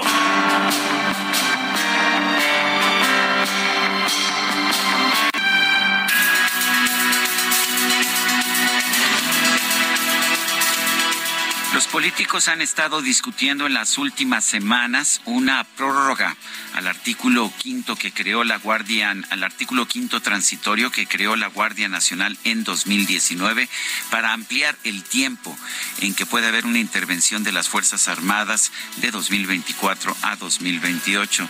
Pero me parece que están perdiendo, están perdiendo de vista lo que es realmente importante. En ningún país del mundo las policías federales o las nacionales son realmente la clave para disminuir la delincuencia, la inseguridad o la violencia. Son las policías municipales y las policías estatales. Si va usted a España, a Francia, al Reino Unido, Estados Unidos o Canadá, no son las policías federales las que se encargan de la seguridad pública en las calles y en los campos, no, son siempre las policías municipales y las policías estatales. Esas son las que tenemos fortalecer. Me parece que estamos perdiendo el tiempo cuando discutimos todo el tiempo si vamos a permitir que las Fuerzas Armadas eh, participen en la Guardia Nacional hasta el 2024 o hasta el 2028. Ese no es el meollo del asunto. El meollo del asunto es qué estamos haciendo para fortalecer a las policías municipales y estatales y esto estaba en el artículo séptimo transitorio de la misma de la misma legislación que creó a la Guardia Nacional. Desde entonces se sabía que la clave de todo este asunto era fortalecer las policías municipales y las policías estatales. Yo espero que esta discusión se centre ahora sí en lo fundamental en lo esencial. Si realmente queremos que la gente no esté sometida a la violencia y la inseguridad, necesitamos tener mejores policías locales. Pero esto no se logra militarizando por más tiempo a la Guardia Nacional. Que no, que no se nos olvide que la Guardia Nacional se dedica a tareas eh, que tienen que ver con delitos del fuero federal, pero los delitos del fuero federal son apenas el 5% del total de los delitos y no son realmente los que afectan a la población mexicana. Yo soy Sergio Sarmiento y lo invito a reflexionar.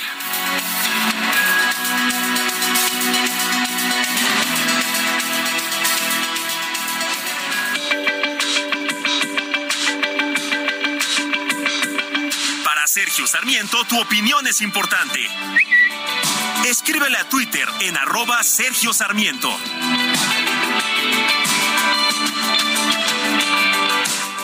En Soriana, por México, lo damos todo. Aprovecha el 30% de descuento en ropa interior, Fruit of the Loom y Hanes para toda la familia. Además, 25% de descuento en edredones, sábanas y almohadas. Sí, 25%. Soriana, la de todos los mexicanos. A septiembre 26, excepto invierno. Aplica restricciones.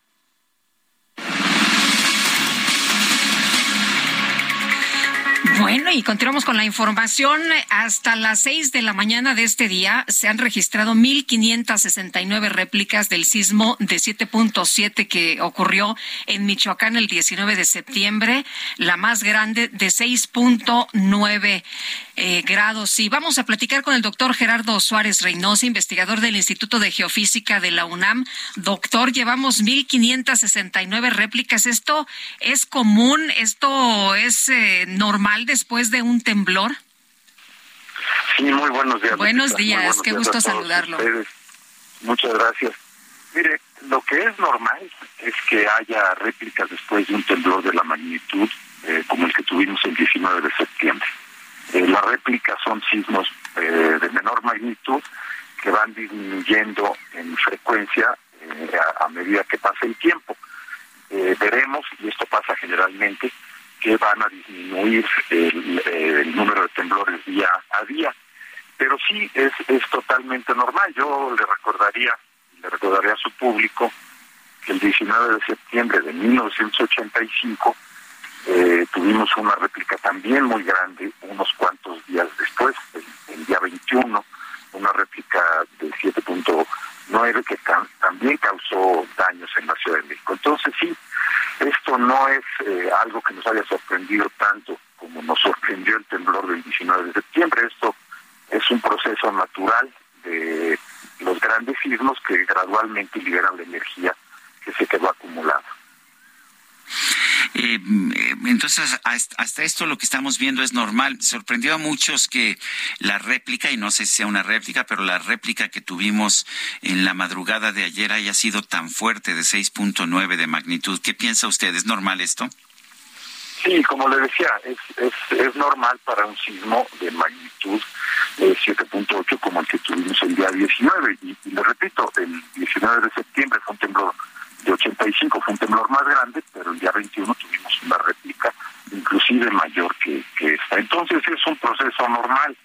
En el caso del sismo del 7 de septiembre del, del, 2017, el temblor de Tehuantepec, ahí hubo más de 12.000 réplicas. O sea, no hubo, es, es, muy variable, es un fenómeno muy complejo. Imagínense, hubo más de 12.000 réplicas, casi casi ahí paramos de contar pero no hubo una réplica tan grande como esta. Entonces es un fenómeno menos variable, perdón, pero es algo eh, muy común y en, todos los grandes temblores del mundo. Eh, doctor, ¿podemos esperar que las réplicas que sigan, que no sabemos hasta cuántas puede alcanzar, nos decía usted, bueno, la, la vez del 2007, 12 mil réplicas, mm. pero ¿podemos esperar que sean más leves cada vez o podría ser de nueva cuenta que pues tengamos un movimiento de seis o más? Eso no lo podría yo asegurar. Me gustaría eh, poderlo decir con firmeza y con eh, seguridad. La, la, la generalidad, lo que comúnmente ocurre, es que cada día va a haber menos réplicas y cada día son de menor magnitud. Es un decremento continuo en las dos, en estos dos parámetros, en la magnitud y en el número de réplicas. Pero nadie puede hacer afirmaciones de esa naturaleza. Es un fenómeno sumamente complejo y no tenemos elementos para decirlo. Yo lo espero, yo espero que así sea, pero no puedo afirmar. ¿Hay razones para que tiemble más en septiembre o es simple coincidencia? No es simple coincidencia. Yo, yo la última vez que que platicamos del tema, sí. Yo les decía que, que, que, estábamos extraordinariamente sorprendidos todos los que nos dedicamos de una forma u otra a esto que el 19 de septiembre, después de que sonó la, la alerta del simulacro, unos minutos después hubiera un temblor. Eh, pero no, no, no hay ninguna causa física. Eso yo lo repetiría, no hay ninguna causa física, no hay ninguna razón geológica que nos diga que hay más temblores en septiembre y particularmente el 19 de septiembre. Pero esta, esta réplica, a pesar de que es una réplica de tamaño importante, pues ya no fue una gran sorpresa. Es un fenómeno, es un fenómeno relativamente conocido y esperado. Doctor, ¿es mejor que tiemble de esta forma eh, eh, y no que tengamos un movimiento eh, de mucho mayor nivel? así se libera la energía. ¿Esto puede, puede ocurrir? ¿Esto nos ayuda a que la Tierra libere energía y no tengamos un movimiento más brusco?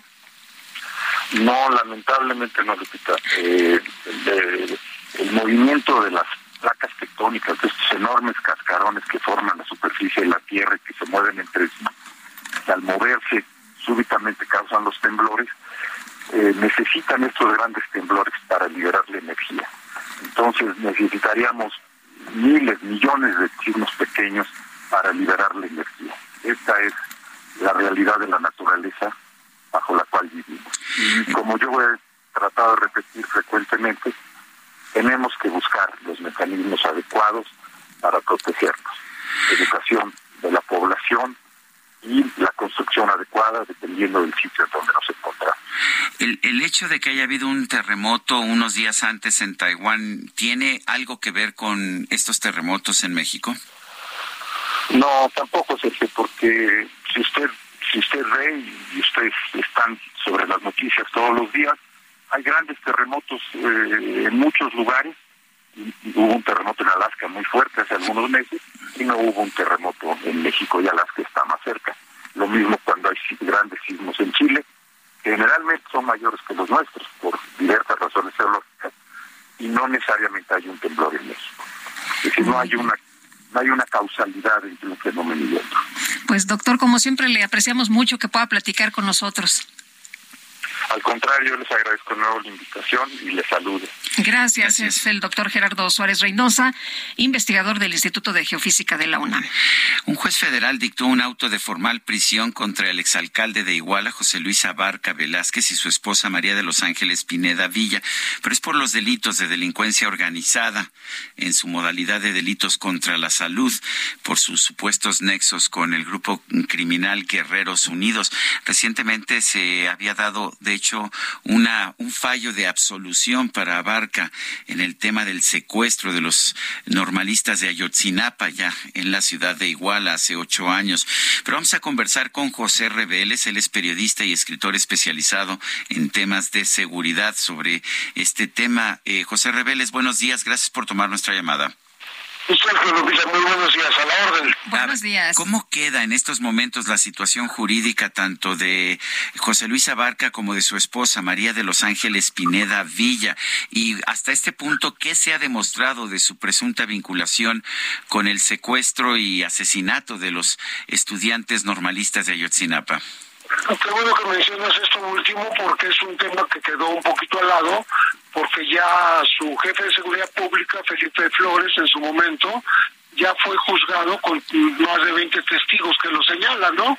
Él está acusado de desaparición forzada y delincuencia organizada. En el caso de Abarca y su esposa María de los Ángeles Pineda Villa, los están eh, eh, les están imputando delincuencia organizada en la modalidad de delitos contra la salud que no tiene que ver, no no es la desaparición de los muchachos, ¿no? No es que no esté mencionado dentro de las imputaciones que les han hecho, pero en esta ocasión no están considerando ese delito gravísimo, sino sus nexos con Guerreros Unidos, es decir, que eran los protectores de los narcos de la región. Y entonces eh, esto me parece un poco tardío porque lo podían haber hecho hace años. Esas acusaciones están desde un principio, desde que fueron capturados, y hasta ahora está aterrizando pues en una sentencia. Entonces me parece que la se están apoyando sobre todo en el testimonio del testigo llamado Juan, que ya todo el mundo sabe que es Gildardo López Azubi, yo alias el Gil, que él fue el que dijo que los eh, los eh, Pineda, perdón, los Abarca Pineda eran los protectores ni más ni menos de los grupos de delincuencia Guerreros Unidos. Y otro testigo llamado Carla, que no ignoro quién sea, pero que también dice lo mismo. Eh, José, ¿hay indicios de que los abarques estuvieran relacionados con el crimen organizado? Y ya decías, bueno, muchos se les ha mencionado, se les ha ligado con la participación, su participación en Guerreros Unidos. Incluso se ha mencionado que él con un alias dio la orden de, desaparecer a, los muchachos. Pero si hay indicios, eh, tú has estudiado mucho este fenómeno de crimen organizado, si hay indicios de que los abarques tuvieran eh, o tuvieran tratos con el crimen organizado. Mira, hay varias eh, pistas, digamos. Eh, la, la, esposa es eh, hermana de gente que era muy, muy cercana a Arturo Beltrán Leiva. De hecho, fueron asesinados un poco antes de los acontecimientos de la desaparición de los normalistas, dos, dos de sus hermanos, ¿no? Y un, un tercero simplemente no, no ha sido capturado, Salomón Pineda Villa. Eh, entonces, desde entonces se le vincula a, estos grupos, se le habla, se habla de, protección oficial a, los Guerreros Unidos, se habla de una nómina que ellos entregaban mensualmente, se habla de 600 mil eh, pesos para eh, complementar los salarios, vamos a decir, de las policías de, de Iguala, que colaboraban con la delincuencia organizada, ahí involucran también a Cocula. Entonces, eh, todo eso eh, se ha dicho desde hace muchos años, pero hasta ahora se está traduciendo en una en una consignación. Una consignación que está por encima de la de la otra que le habían este vamos a decir le habían dado un amparo a, tanto a, a, María de los Ángeles como a José Luis Abarca de este liberarlos de por el momento de lo que es la desaparición, ¿eh? Ahí no están, no están ahorita, en este momento no tienen esa acusación encima. Ahora, ¿cómo, cómo decide la fiscalía cuáles de las declaraciones de este testigo protegido Juan, que, que estás eh, diciendo, como todo el mundo dice que es el Gil, eh, a qué le hacen caso y a qué no le hacen caso? Es el mismo testigo que dijo en su momento que los estudiantes habían sido cremados, que habían sido quemados allá en Cocula, y sin embargo a eso no le hacen caso. ¿Cómo deciden qué partes de sus declaraciones ah, son correctas y cuáles no. Sí, eso siempre nos parece que son decisiones subjetivas, eh, son las valoraciones de los jueces respecto de lo que dicen los testigos protegidos, porque en el caso de Felipe Flores eh, hablan de que 20 personas lo señalan como pues el, el de los que estuvieron involucrados en la desaparición. Es curioso porque abarca, eh, como decía Lupita hace un momento, con un pues una clave que era el A1, eh, habría dicho que les dieran un escarmiento ejemplar a los muchachos, pero al, cumplir la orden, eh, tanto los policías como los guerreros unidos eh, se pasaron, se fueron hasta liquidarlos y, y bueno, ya, ya, ya no hubo marcha atrás, excepto con unos seis que mencionó el informe dado a conocer por la Comisión de la Verdad de Ayotzinapa, de seis que habrían permanecido vivos unos dos, tres días más.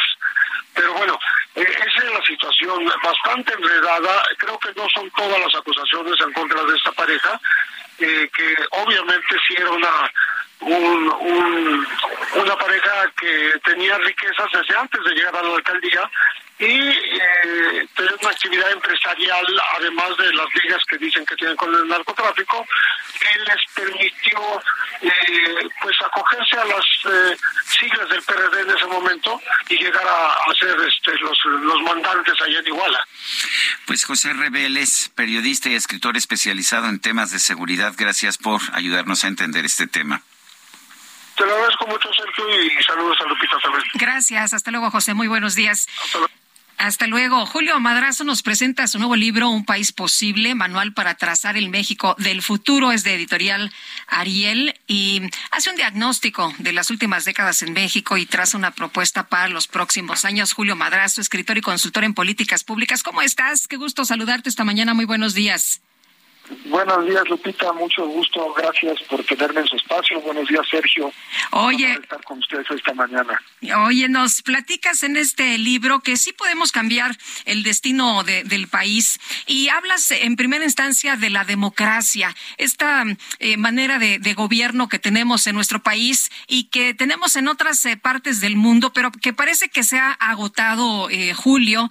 Y nos dices, bueno, sí, nos organizamos, íbamos a votar eh, pudimos hacer las cosas bien, elegir ya em, no a, como en otros años, ¿no? Que, el Estado decidía quién se quedaba, quién no, nuestro voto cuenta, pero la calidad de la democracia, ¿qué ocurre? ¿Cómo se fortalece la democracia y por qué eh, países escandinavos pues sí han logrado que la democracia funcione? La pregunta es muy relevante en el contexto actual de México y de otras naciones. México no es la excepción. Eh, en el que nuestro sistema económico, que el capitalismo y nuestro sistema político, la democracia, eh, están siendo cuestionadas desde hace ya algunos años de manera muy importante eh, por la falta de resultados. Y yo iría más lejos, no solo la falta de resultados, sino por no haber sido fieles a, las, a los principios que proponen. En, términos económicos no tenemos la competencia económica que deberíamos tener. Eh, hay en sectores importantísimos de nuestra economía, vivimos con oligopolios que dominan esos sectores y que lejos de haber competencia económica como debería, ha habido mayor concentración. Y en la parte política, lo mismo, la concentración para la toma de decisiones y el destino del país se ha hecho cada vez más fuerte y muy pocos actores en el sistema pueden incidir en las decisiones que tomamos respecto a cómo solucionar los problemas del país y el rumbo de México. Y eso, repito, no solo es exclusivo de México, pero a mí me ocupa México y yo estoy convencido de que esas dos cosas las podemos cambiar, podemos seguir transformando nuestro sistema económico y político y dar más y mejores resultados para que haya más bienestar para la mayoría de los mexicanos y nos sintamos eh, mucho más representados y propietarios del sistema político y económico en el que vivimos. Me llamó mucho la atención en tu conclusión de, este libro, de este ensayo, eh, que escribes, tengo 56 años y mi generación está a punto de entregar la estafeta de conducción de México a la próxima en todos los ámbitos del sistema. Todavía tenemos la oportunidad de entregarles un país que haya iniciado una tendencia, una trayectoria de mejora y fortalecimiento de la sociedad, de sus valores, principios e instituciones de mayor bienestar económico y social. Sí tenemos esa posibilidad y que tendríamos que hacer para entregar, pues por lo menos un país que, que esté mejorando y un país que esté empeorando. De acuerdo, Sergio. Sí, sí tenemos esa posibilidad, pero hay que ser disruptivos y hay que construir soluciones que parecen ah, para muchos, lo que he estado escuchando, sobre y también gente en la sociedad, que parecerían utópicas, pero no lo son. Hay otras naciones que ya las están implementando, que lo han hecho con mucho éxito, y yo lo que propongo es que en México lo hagamos todavía más y mejor, que institucionalicemos estos espacios deliberativos entre ciudadanos de manera formal y que sea un cuarto poder y que ampliemos la democracia en México. La democracia ha venido evolucionando desde que nació Inicialmente votaban hombres blancos mayores de 30 años con propiedades. No era un voto universal para toda la sociedad en su conjunto. Y fue cambiando con la presión de la sociedad, la democracia se fue ampliando, votaron las mujeres, votaron los negros, la edad se redujo a 18 años y, se fue extendiendo un derecho ciudadano. Y lo mismo en muchos otros órdenes económicos y sociales, no solo políticos. Y ese es el contrato social, esas son las reglas en las que vivimos. Y yo creo, estoy convencido de que podemos seguir modificando esas reglas en beneficio de la democracia y de nuestra sociedad. No se trata de quitarle poder a los otros órdenes de gobierno. Se trata de que nuestro equilibrio y los contrapesos en el sistema que tenemos tenga un poder más y ese poder recaiga en ciudadanos. Eh, Julio, tenemos un minutito nada más. Yo sé que, tiene mucho que, tienes mucho que decir sobre, sobre este libro porque hay muchos temas interesantes, pero ¿para qué nos sirve la democracia? ¿Qué ganamos los ciudadanos con la democracia? Porque esa pareciera ser la siguiente pregunta, ¿no? O sea, ya votamos y se nos reconocen las eh, elecciones, pero luego... Pues la democracia nos debería servir para tomar el destino del país en nuestras manos, a nivel local, a nivel estatal, también a nivel federal.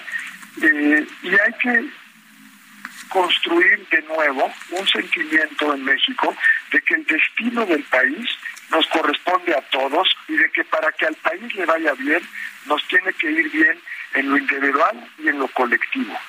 Eh, cito a un eh, teórico muy conocido que es Tocqueville, Tocqueville cuando escribió Democracia en América, una de las cosas que dice que le sorprende respecto a lo que se vivía en Europa en esos momentos era que había un sentimiento de el interés propio bien entendido.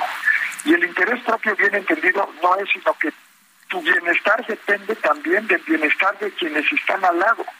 Y así debemos construir la democracia, no solo con el bienestar de unos pocos, sino con el bienestar tuyo, de tu familia, de tu comunidad. Muy bien. Muy bien, gracias Julio. Julio Madrazo, son las 8.55.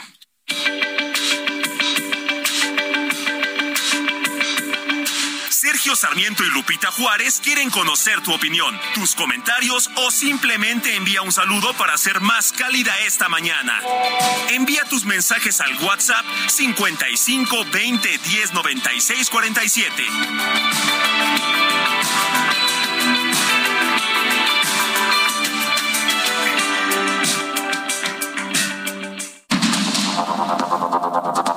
Continuamos con Sergio Sarmiento y Lupita Juárez por el Heraldo Radio.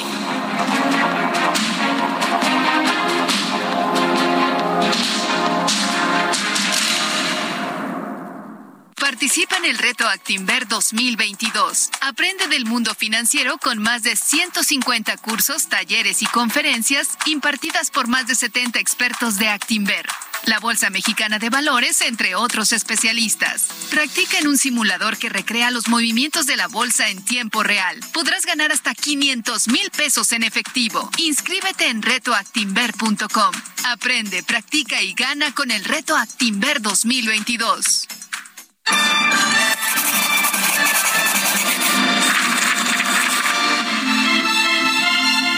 este viernes de lectura vamos a hablar sobre uno de los grandes revolucionarios de la literatura de terror, el escritor estadounidense Stephen King, quien nació el 21 de septiembre de 1947 en el seno de una familia de bajos recursos de Maine. Tras el abandono de su padre, King vivió momentos de extrema pobreza durante su infancia. Sin embargo, encontró refugio en unos libros viejos de terror que encontró en la casa de su tía. Incluso durante su adolescencia consiguió un trabajo en un cementerio. Tras graduarse de la Universidad de Maine, donde conoció a su esposa Tabitha King, Trabajó dando clases de inglés en una secundaria mientras escribía sus relatos que vendía a revistas locales para poder subsistir. Su vida sufrió un cambio radical a comienzos de los 70, cuando su primera novela, Carrie, se convirtió en un éxito de ventas. El resto es historia, con grandes títulos como El Resplandor, It, La Zona Muerta y la saga de la Torre Oscura, ha vendido más de 350 millones de ejemplares, y gran parte de sus historias se han adaptado al cine o la televisión. Soriana, por México lo damos todo. Pizza familiar más refresco de 3 litros de la familia Pepsi por 205 pesos. Sí, pizza familiar más refresco por 205. Y paquete de pollo frito, 8 piezas, puré de papa, ensalada de col y biscuits a 299 pesos. Soriana, la de todos los mexicanos. A septiembre 26. Aplican restricciones. Georgia, Georgia,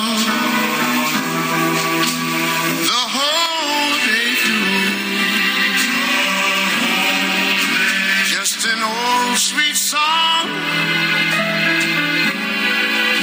keeps Georgia on my mind. Georgia on my mind.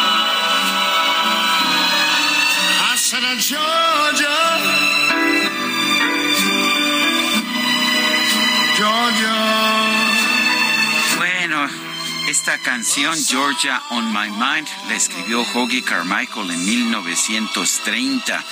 Eh, se ha convertido en el himno oficial del estado de Georgia, ya en los Estados Unidos, pero realmente su gran impulso no fue con la interpretación de Hoagie Carmichael allá en los 30, sino con esta versión de Ray Charles de 1960.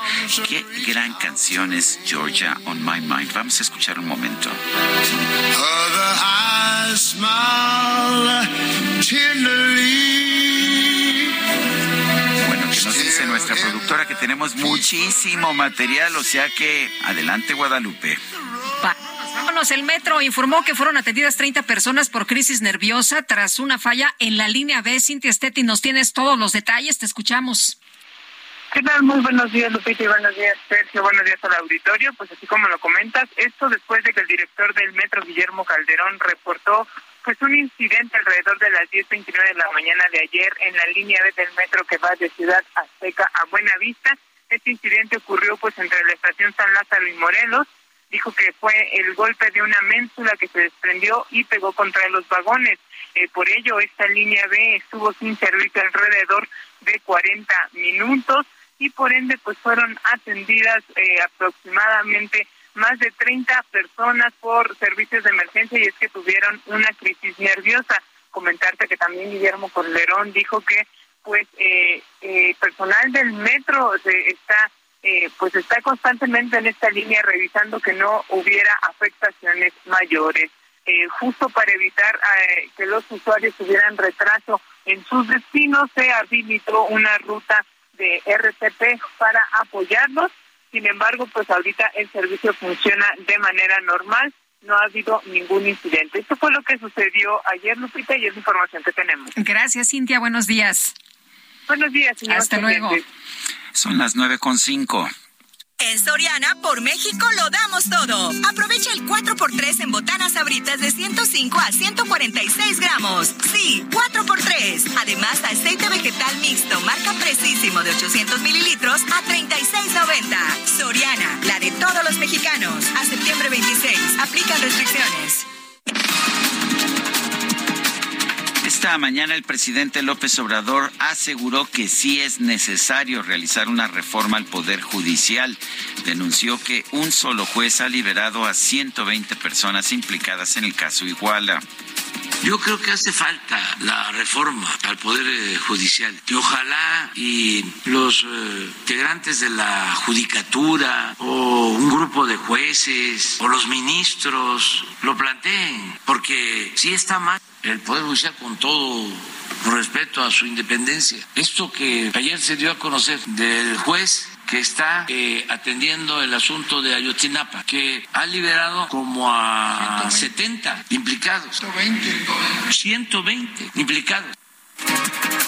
El presidente López Obrador también se pronunció en contra de los actos violentos registrados durante las protestas de familiares de los 43 normalistas de Ayotzinapa. Consideró que hay intereses que buscan desacreditar los avances en la investigación. Yo creo que hay eh, intereses que lo que buscan es eh, enfrentarnos, desacreditar al gobierno, porque los integrantes de Ayotzinapa, los padres de los jóvenes han estado eh, informados de todo lo que estamos haciendo. Se está aclarando lo que sucedió, castigando a los responsables sin eh, impunidad. Sin embargo, eh, están queriendo enrarecer la situación. El senador de Movimiento Ciudadano, Juan Cepeda, aclaró en este espacio que el bloque opositor o el bloque de contención, así le llaman en la Cámara de Diputados, en la Cámara de Senadores, no está en contra de la paz, sino de la falta de resultados de la Estrategia Nacional de Seguridad. Decirle al presidente que todos los senadores y senadoras que mantuvimos esta posición digna y firme tiene por objeto que el país tenga seguridad, tenga paz, tenga armonía, pero que su estrategia jamás nos la han dejado saber y se han negado de manera reiterada a discutirla y que nuestra posición en contra no es en contra de que el país tenga paz, nuestra posición es en contra de que no han dado resultados la cadena de televisión CNN en español denunció que el gobierno de Nicaragua retiró de manera unilateral la señal de su transmisión en ese país sin dar a conocer los motivos. El primer ministro de Canadá, Justin Trudeau, confirmó que a finales de septiembre su país va a suspender el requisito de vacunación contra el COVID-19 para ingresar a su territorio. Gustavo Petro, el presidente de Colombia, afirmó que es cuestión de días para que se plantee un posible cese al fuego con los diversos grupos armados ilegales que operan en su país. Y la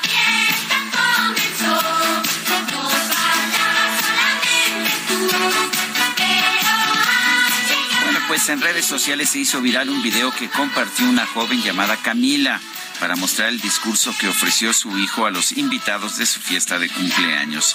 El menor, acompañado por sus padres, comenzó agradeciendo su presencia, pero después sorprendió a todos al, pues al revelar que él en realidad no los quería invitar. ¿Dados? cumpleaños. Bueno, pero es muy feliz que todos están aquí. Yo no quería que todos vengan, pero bueno, es bueno que todos hayan venido.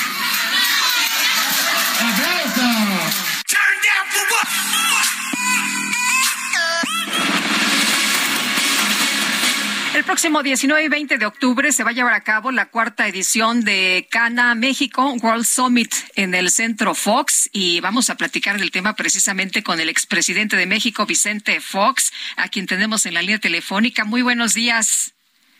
Lupita, muy buenos días, muy buenos días, Sergio. Qué gusto estar con ustedes. Buenos días, Auditorio Nacional.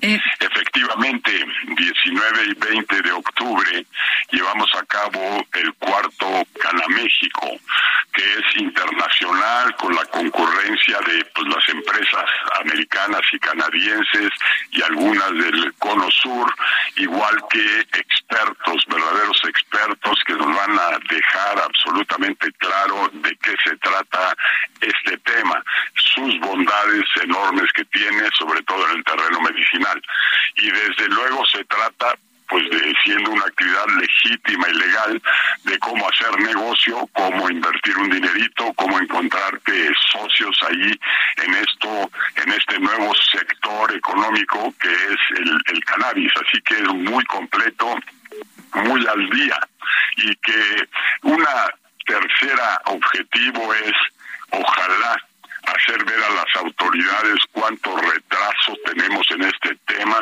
y cuántas cosas se pueden lograr al hacer una apertura completa para que todo mundo pueda, sea agricultores, sea empresarios, sea académicos, sea investigadores, entrar a participar en este desarrollo y traerle cosas buenas al país. Eh, Vicente, eh, de hecho tenemos una situación muy curiosa. La Suprema Corte de Justicia dice que no se debe penalizar el consumo de marihuana y sin embargo, pues las leyes siguen diciendo lo contrario. ¿Cuál es, cuál es la situación jurídica? ¿Qué, qué tipo, qué, qué debe considerar considerar a alguien que o quiere invertir en esta industria o quiere consumir esta sustancia? Sí, así es. Eh, tiene luces y sombras, eh, Sergio. Tiene partes ya legisladas y partes ya reguladas, como es el uso del CBD medicinal. Pero, por ejemplo, del otro lado tenemos cosas todavía prohibidas, incomprensiblemente prohibidas, como el producir agrícolamente la planta, como el producirla en invernaderos, como el hacer importaciones de TCH, que es la parte enervante, high, la que, la que tiene más impacto en las personas. El CBD es casi exclusivamente medicinal y fuerte resolución a problemas de salud. Entonces, aquí es una de las transformaciones, voy a poner eso entre comillas, que no se han realizado, igual que tantas otras, por no decir todas. Este gobierno habla de vanguardia, habla del liberalismo y sin embargo está todo atrancado y estamos perdiéndonos lo mejor de esta nueva industria que para mí ya debía de ser parte inclusive del acuerdo de libre comercio. Claro, en Estados Unidos todavía está vedado lo federal, está aprobado lo estatal, en México está aprobadas algunas vertientes y están vedadas otras. Sin embargo, la industria se va abriendo paso y eso es lo que vamos a tratar. Viene gente tan, tan capaz y profesional como Tech Salud del Tecnológico de Monterrey, con sus hombres que tiene dedicados a la investigación y a promover la parte buena de estos productos. La doctora Arboleda, que es una eminencia en este terreno, un doctor que viene de, de Las Vegas, Nevada, y que se ha dedicado a la investigación en las partes de Alzheimer y las partes de neurosis, las partes de estrés, que sí se resuelven con estos productos. Entonces, el que quiera enterarse y saber la verdad, ahí el 19 y 20 en octubre, aquí en Centro Fox, es la ocasión apropiada. Muy bien, pues, eh, señor expresidente, muchas gracias por platicar con nosotros esta mañana y por invitarnos a esta cumbre. Muy buenos días. A la orden, buenos días y mucha mucha suerte. Esa postura del MC es la correcta. Yo quiero hacer una advertencia nuevamente al país, a los ciudadanos, que Morena prepara una trampa más en el Senado, trata de llevar a los senadores a su a su terreno y, es un no rotundo y debe de serlo a, a la militarización. Eso es perjudicial para México, es malo, cuatro años de militarización, lo que es más, más atrás desde el sexenio de Calderón se militarizó, la atención a la seguridad pública y ha sido un fracaso rotundo desde entonces que se ha agravado con este gobierno y ha alcanzado niveles ya increíbles de, de violencia, muerte y sangre. Entonces, no es la solución la militarización. Muy bien, pues tomamos nota. Muchas gracias. Buenos días. Gracias, muy buenos días, adiós, hasta pronto. Gracias, es Vicente Fox, expresidente de México. Son las nueve de la mañana con quince minutos y ya veo venir a la micro deportiva celebrando con banderas de los Browns de Cleveland. Vamos a recibirlos. Todos nos movemos al ritmo de salsa. ¿Cómo te hago entender que se me rompe el alma y no puedo evitarlo cuando tú te marchas? Cuando no sé de ti. La micro deportiva. ¿Cómo te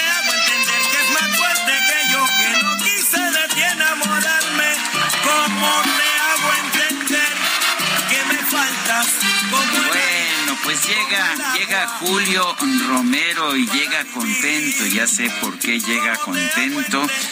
Allá, este, pues uh, ya sabe usted que cuando los resultados lo favorecen, llega contento. Eh, creo que ya tiene hasta un nuevo control de cambio, un nuevo control de remoto de su televisor que fue destruido en la derrota anterior de los Browns, pero parece que hasta se compró uno nuevo. ¿Cómo estás, mi querido Sergio, Lupita, amigos del auditorio? Qué placer Buenos saludarles. días. Sacudidos, desvelados, pero llegamos a la otra orilla. Llegamos a la otra orilla y eso es cierto. Hay una frase que siempre he dicho, cuando tu equipo gana, el fin de semana es distinto. El fin de semana es distinto. Y más si ganas desde el jueves. y ima- imagínate más si ganas desde el jueves y entonces pues ya la micro no y estamos pero celebrando el asunto. No, le ganaron, pues arrancó la semana 3 del fútbol americano del NFL y el día de ayer triunfo de los Browns de Cleveland 29 a 17 sobre los acereros de Pittsburgh. Es un buen juego el día de ayer. Se reivindican los Browns con su afición. Jacoby Brissett, 220 yardas, dos pases de anotación. No le interceptaron para el equipo de los Browns de Cleveland, además de buena actuación de Nick Chubb, el corredor, 113 yardas y una anotación por tierra. Así es que arranca ya la semana 3 en la NFL con este triunfo de los Browns de Cleveland sobre los acereros de Pittsburgh. No es broma. Eh, se me hace que va a ser un poquito larga la temporada para los acereros. Pero bueno, así las cosas. Un ganado, dos perdidos. El equipo de Cleveland, dos triunfos y un descalabro después de este juego de jueves por la noche. Y todo listo para que la selección mexicana de fútbol se mire el día de mañana, su similar de Perú, en duelo amistoso de preparación en el Rose Bowl, allá en Pasadena, California. El duelo a las 8 de la noche, tiempo del centro. Gerardo Martino, técnico del tricolor, ha convocado prácticamente a los jugadores que estarán en la Copa del Mundo allá en Qatar y tendrá que comenzar a decidir su lista también con jugadores que está lesionado o que están lesionados, como el caso del atacante Raúl Jiménez, que dice no puede ni caminar. Bueno, los resultados y el accionar del equipo en el último año futbolístico, la verdad es que no han sido los esperados, pero esta situación no le preocupa al portero Guillermo Ochoa, quien pidió confianza para lo que será la Copa del Mundo.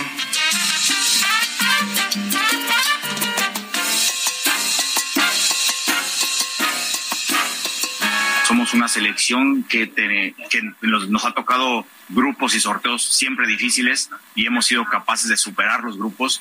Eh, y ahora es llegar y, y, México tiene que ser la sorpresa. No somos favoritos ni del grupo ni para ganar el Mundial.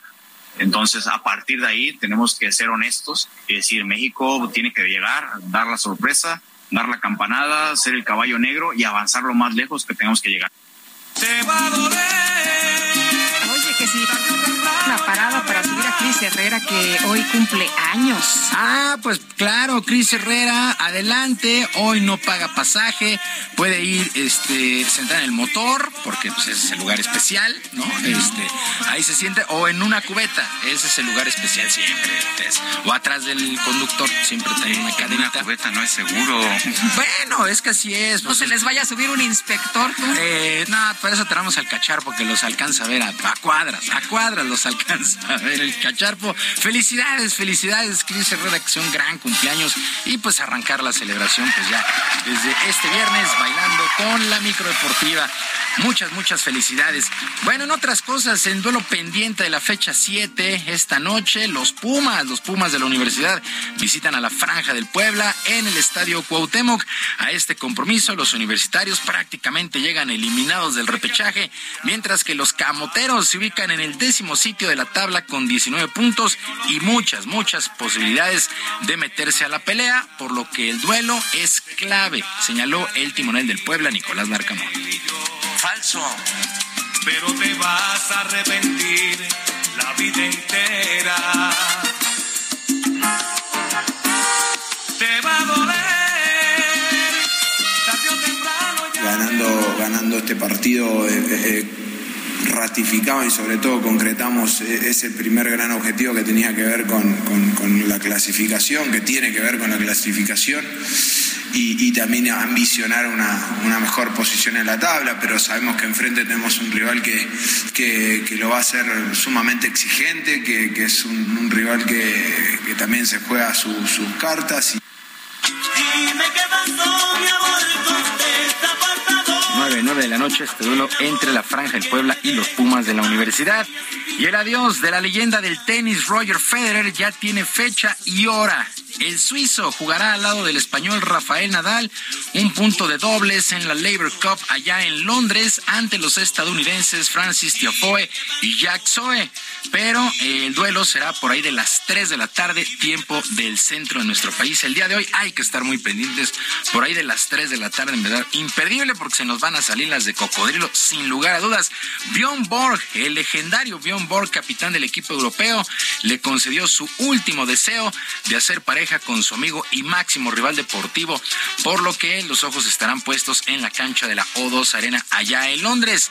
Del lado europeo, nada más estarán jugando 40 32 títulos de Grand Slam, 20 del suizo y 22 de Rafael Nadal.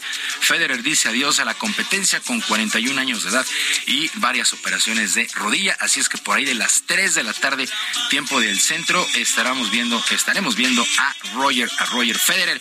Mientras que en el tenis femenil fue presentado en abierto de Guadalajara, primer WTA 1000 que se jugará en Latinoamérica del 17 al 23 de octubre próximos en el complejo panamericano. El evento presentará siete de las mejores 10 raquetas del mundo y otras siguen en negociaciones. Por lo pronto, jugadoras de la talla de la española Garbiñe Muguruza, ex número uno del mundo, las jóvenes estadounidenses Coco Gauff, finalista del pasado US Open, además de Jessica Pegula, la número 5 en el ranking, la francesa Caroline García, entre otras. Bueno, esta situación ha sido muy destacada y por lo pronto el de ayer Gustavo Santoscoy, director del evento, presentó de manera oficial este WTA 1000 allá en Guadalajara.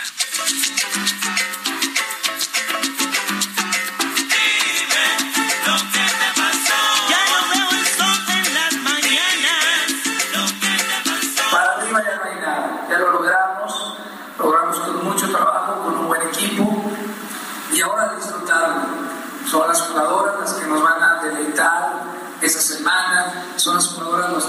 hablar de qué es México, de qué es el tenis profesional del más alto nivel. Son las jugadoras que nos están poniendo al nivel de Indian Wells, de Roma, de Madrid, de todos los grandes torneos donde han pasado. Un extraordinario evento allá en Guadalajara, ¿eh? también el tenis femenil eh, imperdible. Y México arrancará su participación en el Clásico Mundial de Béisbol el sábado 11 de marzo a las 12 horas, enfrentando a su similar de Canadá, luego de que se dieran a conocer fechas y horarios para este evento. Posteriormente, la novena tricolor se medirá el 12 a los Estados Unidos a las 19 horas, mientras que el 14 ante el calificado número 3 y cierra la primera ronda el día 15, el día 15 a mediodía. La sede pues de este sector, el grupo C, será el Chase Field en Phoenix, Arizona. Sergio Lupita, amigos del auditorio, la información deportiva este viernes, que es un extraordinario fin de semana para todos. Muy bien, Julio Romero, muchísimas gracias. Buenos días. Son las nueve con veinticuatro. Guadalupe Juárez y Sergio Sarmiento. Vamos a una pausa y regresamos. Procura coquetearme más y lo reparo de lo que te haré. Procura ser parte de mí mirarme más y no sabrás de qué te perderás. Es un dilema del que tú y yo podemos escapar. Procura coquetearme más y no reparo de lo que te haré. Procura ser parte de mí. Te aseguro Saludos, banda. Ayer estuvimos. Sergio Sarmiento y Lupita Juárez quieren conocer tu opinión, tus comentarios o simplemente envía un saludo para ser más cálida esta mañana. Envía tus mensajes al WhatsApp 55 20 10 96 47.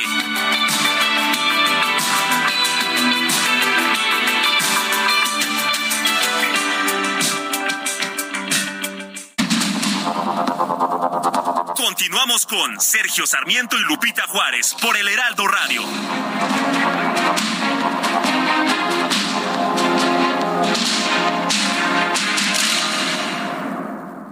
Gastrolab, historia, recetas, materia prima y un sinfín de cosas que a todos nos interesan. Hola amigos del Heraldo Radio, soy el chef Israel Arechiga de Gastrolab. Traigo una receta buenísima que son unos bollos que no requieren horno para poderse cocinar. Así que anoten la receta porque es muy sencilla y sobre todo está espectacular. Son 400 gramos de harina, 11 gramos de levadura instantánea, 180 mililitros de agua tibia, es importantísimo que esté tibia, 50 mililitros de aceite de oliva, un huevo y una pizca de sal. Vamos a preparar una masa mezclando la harina con la levadura, el agua tibia, que eso va a activar la levadura, el aceite, el huevo y finalmente la sal. Una vez que tengamos esta masa, la vamos a dejar reposar hasta que doble su tamaño. Una vez que doble su tamaño, la vamos a estirar hasta lograr más o menos un centímetro de espesor y la vamos a cortar con un cortador circular o incluso con un vaso. Una vez que tengamos estos bollos redondos, lo que vamos a hacer es colocarlos en una charola con un paño limpio y otra vez van a volver a fermentar y doblar su tamaño.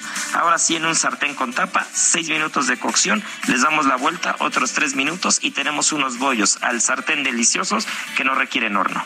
En Soriana, por México lo damos todo. Compra uno y lleve el segundo al 50% de descuento en todos los higiénicos Suabel, en pañales Hoggy Supreme, Chicolastic Classic y en todo el alimento seco ganador. Sí, el segundo al 50%. Soriana, la de todos los mexicanos. A septiembre 26. Aplican restricciones. Well, I got a woman way over town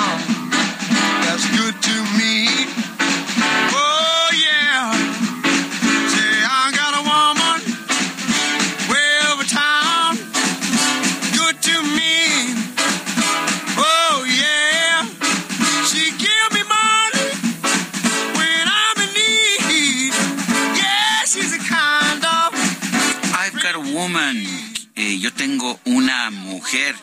Eh, Ray Charles, por supuesto, ha sido uno de los cantantes más característicos del rhythm and blues y son las canciones que habíamos estado escuchando con anterioridad, pero empezó con el blues, el blues simple y sencillo como esta canción, I've Got a Woman. Oh, yeah. She says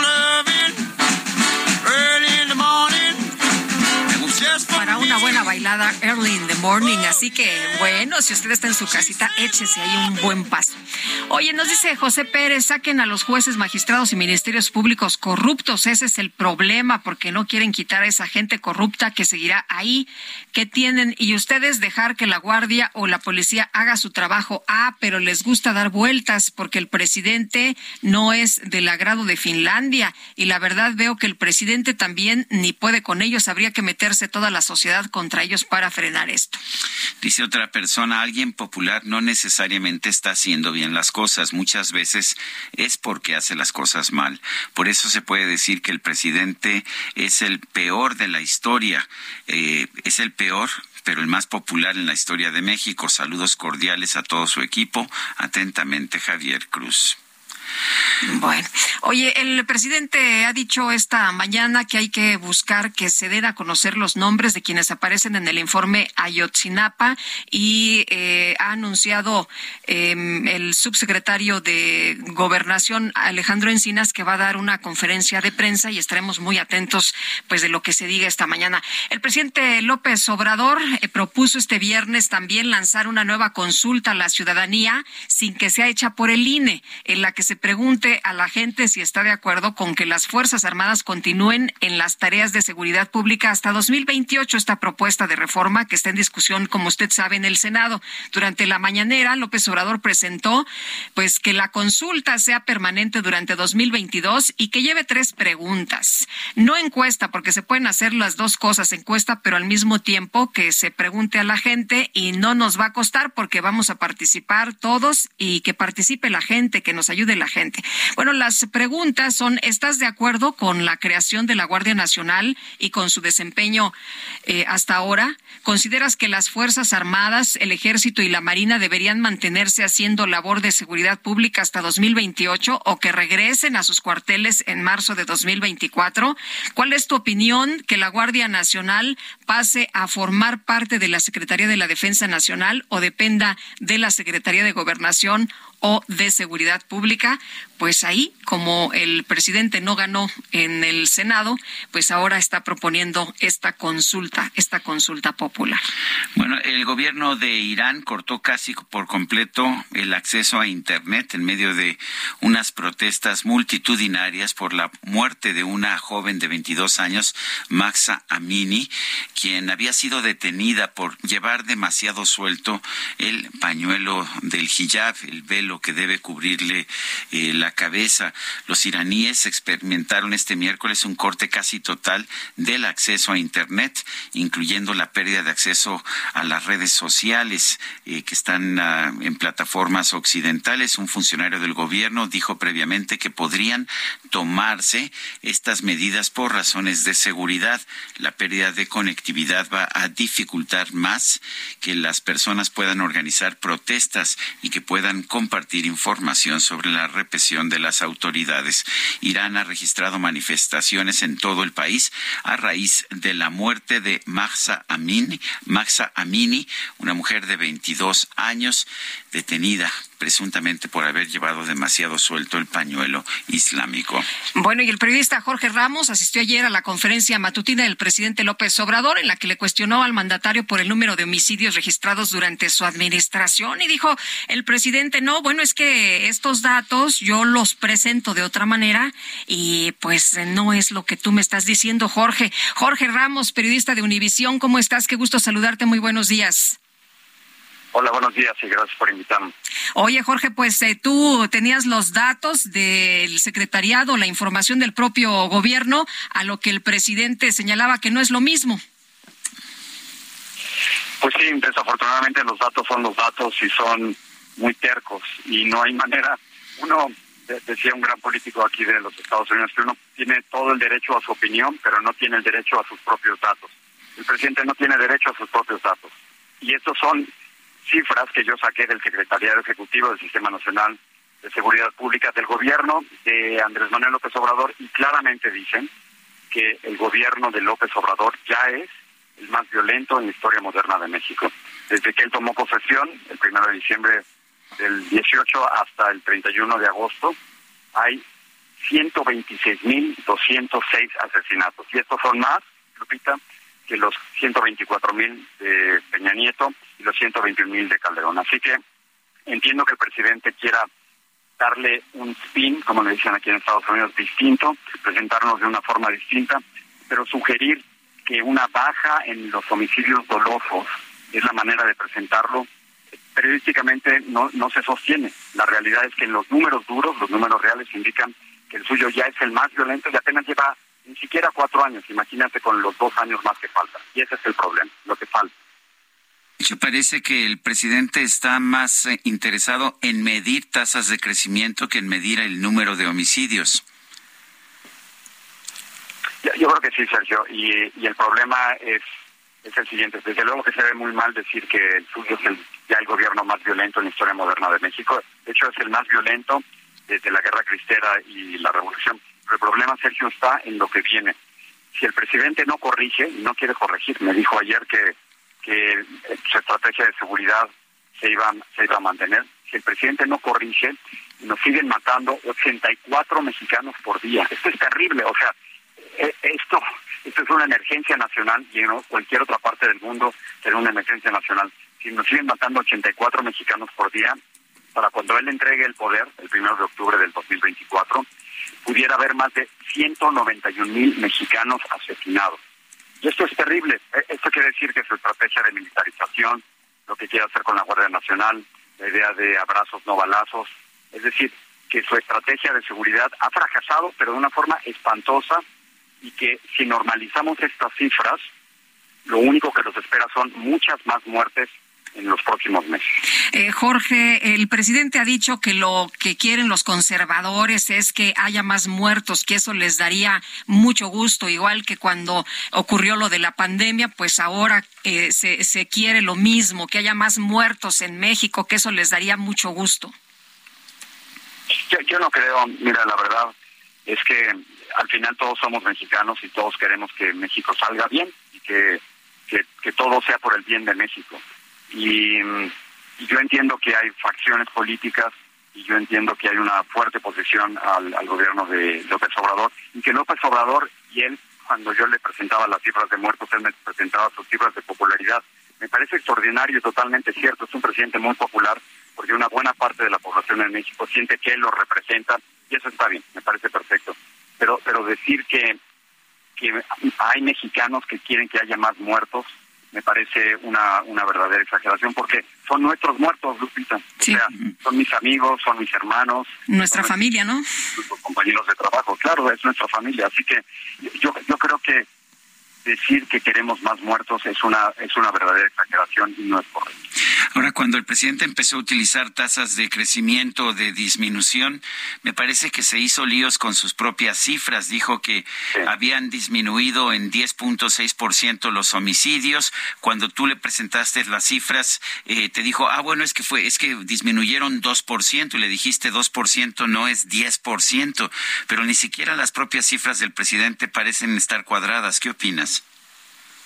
Sí, yo, yo creo lo mismo. Yo, yo no veo el 10% en ningún lado. Estuve estudiando eh, muy bien y llevo haciéndolo Sergio, durante varios años las, las cifras de homicidios dolosos, que lo, lo más terrible son los asesinatos en México, y 10% yo no lo veo por ningún lado. A lo mejor si hacen algún tipo de análisis entre algún mes y otro mes, a lo mejor sale por ahí, o si tratan de buscar eh, muertos durante algún mes en el sexenio de, Peña Nieto, a lo mejor le sale el 10%. La realidad es que el, la disminución de homicidios dolosos en México ha sido mínima, muy, muy pequeña, y presentar eso como un éxito me parece que, está equivocado. También quienes lo defienden, te imaginarás que estoy ahora bombardeado por bots y troles y, gente que, que no precisamente me quiere. no, pero que además insultan, ¿no? Sí. Que insultan y descalifican que, hombre, uno, si está si estamos en esto, tenemos que, acostumbrarnos. Dicen que el, que el presidente López Obrador comenzó con un número de asesinatos mucho más alto que se lo dejó Peña Nieto. Eso es cierto. Pero 30 millones de mexicanos votaron por él precisamente porque él había prometido soluciones.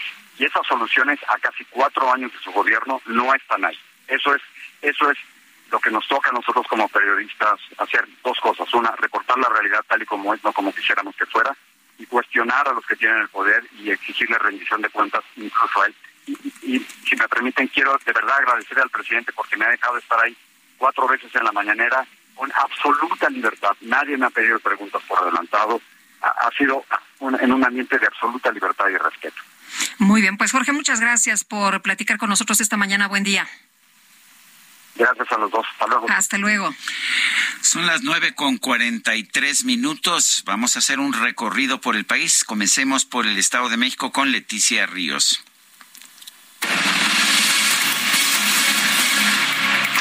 Buenos días, Sergio y Lupita. La Fiscalía General de Justicia del Estado de México obtuvo órdenes de aprehensión en contra de los dos policías municipales de Cuautitlán Izcalli, que son investigados por su probable participación en un hecho delictivo en agravio del actor Octavio Ocaña en octubre pasado. Leopoldo N., quien ya fue detenido, mientras que Gerardo N. se encuentra prófugo de la justicia. El 29 de octubre del 2021, Leopoldo N. y Gerardo N., cuando ambos se desempeñaban como elementos de la Policía Municipal de Cuautitlán Izcalli daban seguimiento a un vehículo particular que era conducido por el actor intérprete de Benito Rivers en la serie Vecinos. En algún momento de la persecución, los involucrados presuntamente provocaron que Octavio Ocaña perdiera el control de la unidad automotora, impactándose contra un montículo, ocasionando con ello que el actor falleciera a causa de una lesión por arma de fuego. Hasta aquí mi reporte. A continuación escucharemos a Gabriela Montejano. Hola, ¿qué tal Sergio y Lupita? Después de las declaraciones en la mañanera donde Andrés Manuel López Obrador expresó que el gobernador Diego Sinué Rodríguez Vallejo no tiene autoridad, el presidente del Comité Nacional del PAN, Marco Cortés, dijo que el presidente de la República está incómodo porque el estado de Guanajuato es un ejemplo para el gobierno federal. El dirigente nacional contestó así tras su participación en el primer informe de gobierno del Ayuntamiento de Cortázar encabezado por el panista Ariel Corona. Señaló que la fallida estrategia y el aumento de la violencia ha generado terrorismo en México que ha afectado a la población en general, por lo que insistió que la política de abrazos no balazos no está funcionando.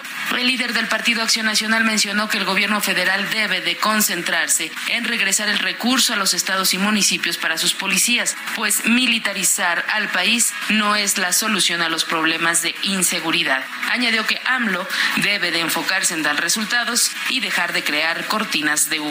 Este es mi reporte desde el estado de Guanajuato. Y vámonos con Israel Lorenzana en Insurgentes. ¿Qué pasa, Israel? Cuéntanos. Buenos días. Lupita, muy buenos días. Un gusto saludarte esta mañana. Pues hemos hecho ya un recorrido a través de la avenida de los insurgentes. Fíjate que hemos encontrado ya algunos asentamientos a esta hora de la mañana, Lupita, a partir de la zona de Álvaro Obregón y con dirección hacia viaducto. Hay que, por supuesto, anticipar su paso. Se trata únicamente de lento cambio de luces en los semáforos, por ello superando la zona de viaducto, la circulación mejora para nuestros amigos que van con dirección hacia la zona de Churubusco. El sentido opuesto sin ningún problema, circulación a buena velocidad, esto con dirección hacia la glorieta de los insurgentes. Lupita, la información que te tengo. Israel, muchas gracias. Buenos días. Hasta luego. Vamos ahora con Javier Ruiz. Adelante. Hola, Sergio Lupita, ¿qué tal? Excelente mañana. Y nosotros nos encontramos en la colonia Bosques de las Lomas, donde los próximos minutos se está llevando a cabo un programa para reforestar un área natural. Están faltando los próximos minutos vecinos de esta colonia cerca de 300 árboles. Así es que únicamente pues manejar con bastante precaución para quien lanchita por el paseo de los agüehuetes y desean llegar hacia bosques de los duranos, porque en general ya presentamos carga vehicular en todo este perímetro. De momento, Sergio Lupita, el reporte que tenemos. Gracias, Daniel. Digo, gracias, Javier. Javier Ruiz, perdón. Le quieres cambiar el nombre, ¿verdad? Este muchacho. Daniel Magaña, ¿cómo te va? Muy buenos días. ¿Qué tal, eh, Lupita? Sergio, muy buena. Bueno, pues ya recorriendo las calles de la ciudad con información vehicular de la zona de la avenida Revolución, está pues ya mañana de viernes para desplazarse de pues la zona del eje 10 y pues poder incorporarse hacia la zona Barranca del Muerto. Aquí hay que tener cuidado eh, pues con el constante cruce de peatones, sobre todo personas que ingresan hacia la estación del metro, pero a partir de aquí el avance mejora sobre la zona de la Avenida Revolución en dirección hacia la zona de patriotismo. En esa incorporación, bueno, pues sí habrá que esperar un par de cambios en la luz del semáforo para trasladarse un poco más adelante hacia la zona del eje 7, ya el tramo de Extremadura. Le reporte. Muy buen día. Gracias, Daniel.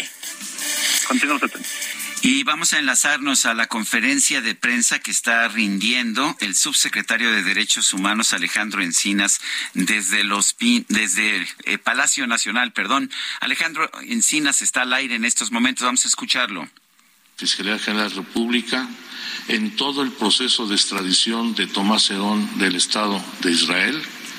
El propio fiscal especial del caso sostuvo las primeras reuniones ya presenciales con las autoridades del Poder Judicial de Israel justamente en el mes este pasado, el mismo día donde estábamos presentando el informe, se llevó a cabo estas audiencias con el acompañamiento del área jurídica de la Secretaría de Relaciones Exteriores y de la Embajada de México en Israel, que es la labor de acompañamiento que corresponde hacer al gobierno de la República como también lo estamos haciendo en el seguimiento de todos los procesos judiciales y de ahí los señalamientos que hemos establecido en los últimos días respecto a la situación y a las resoluciones que han adoptado distintos jueces, no solamente el juez Samuel Ventura Ramos de Matamoros, allá en el estado de Tamaulipas, sino de otras autoridades judiciales,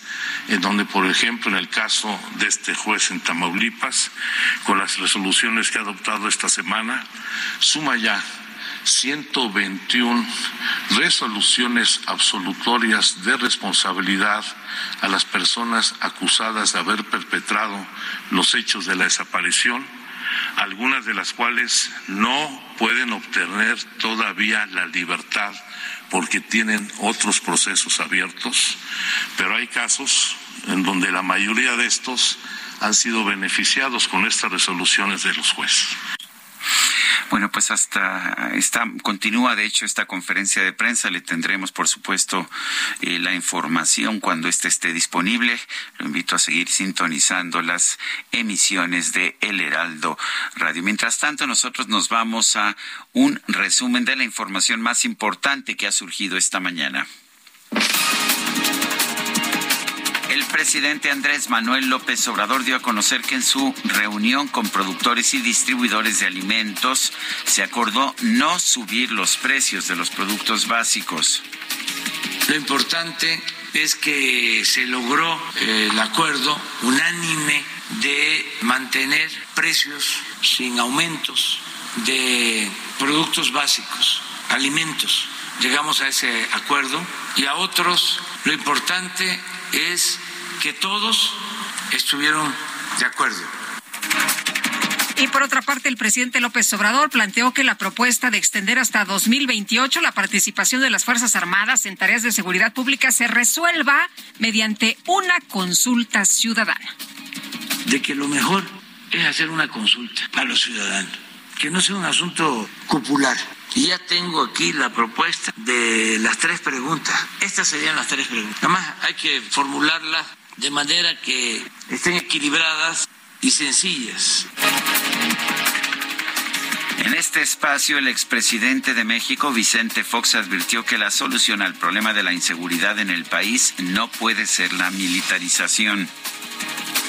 Postura del MC es la correcta. Yo quiero hacer una advertencia nuevamente al país, a los ciudadanos, que Morena prepara una trampa más en el Senado. No es la solución la militarización.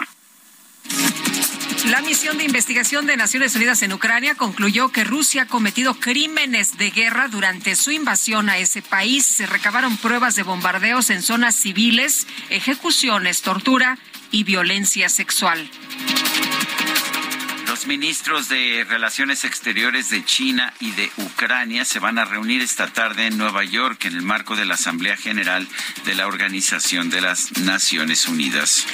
En Irán, miles de personas atendieron un llamado del gobierno para salir a las calles a defender el uso del hijab. Esto tras una semana de protestas por la muerte de la joven Maxa Amini, quien fue detenida por la policía de la moralidad. Fue asesinada. Somos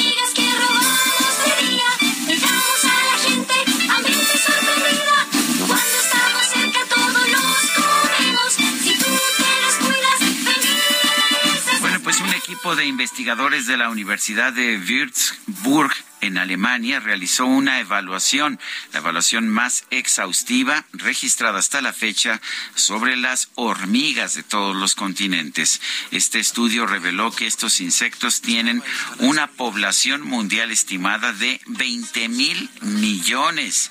Es decir, hay 2.5 millones por cada ser humano, ¿no? Entonces no son 20 mil millones, si son 2.5 millones por cada ser humano, quizás sean 20 billones, pero en fin, esto las convierte en actores ecológicos clave.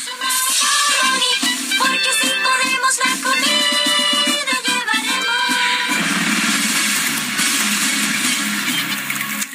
Bueno, pues ah, Lupita, son las 9 de la mañana con 54 minutos. Ay, qué rápido nos aventamos este programa. Muchas gracias a todos que nos acompañaron y nos escuchamos el próximo lunes. Disfruten su fin de semana. Hasta el próximo lunes, gracias de todo corazón. I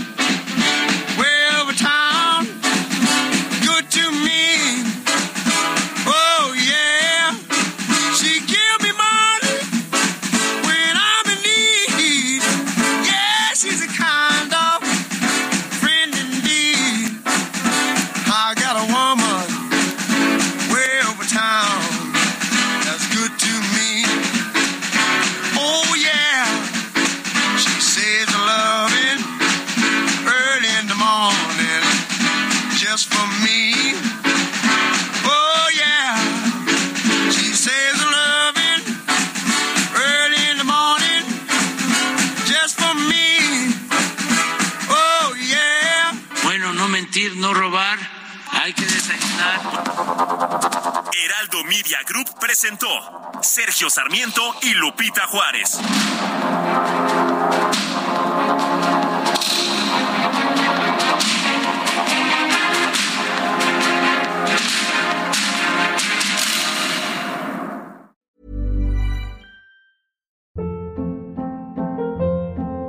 Hold up. What was that? Boring. No flavor. That was as bad as those leftovers you ate all week. Kiki Palmer here, and it's time to say hello to something fresh and guilt-free. Hello Fresh. Jazz up dinner with pecan-crusted chicken or garlic butter shrimp scampi. Now that's music to my mouth. Hello Fresh. Let's get this dinner party started. Discover all the delicious possibilities at hellofresh.com.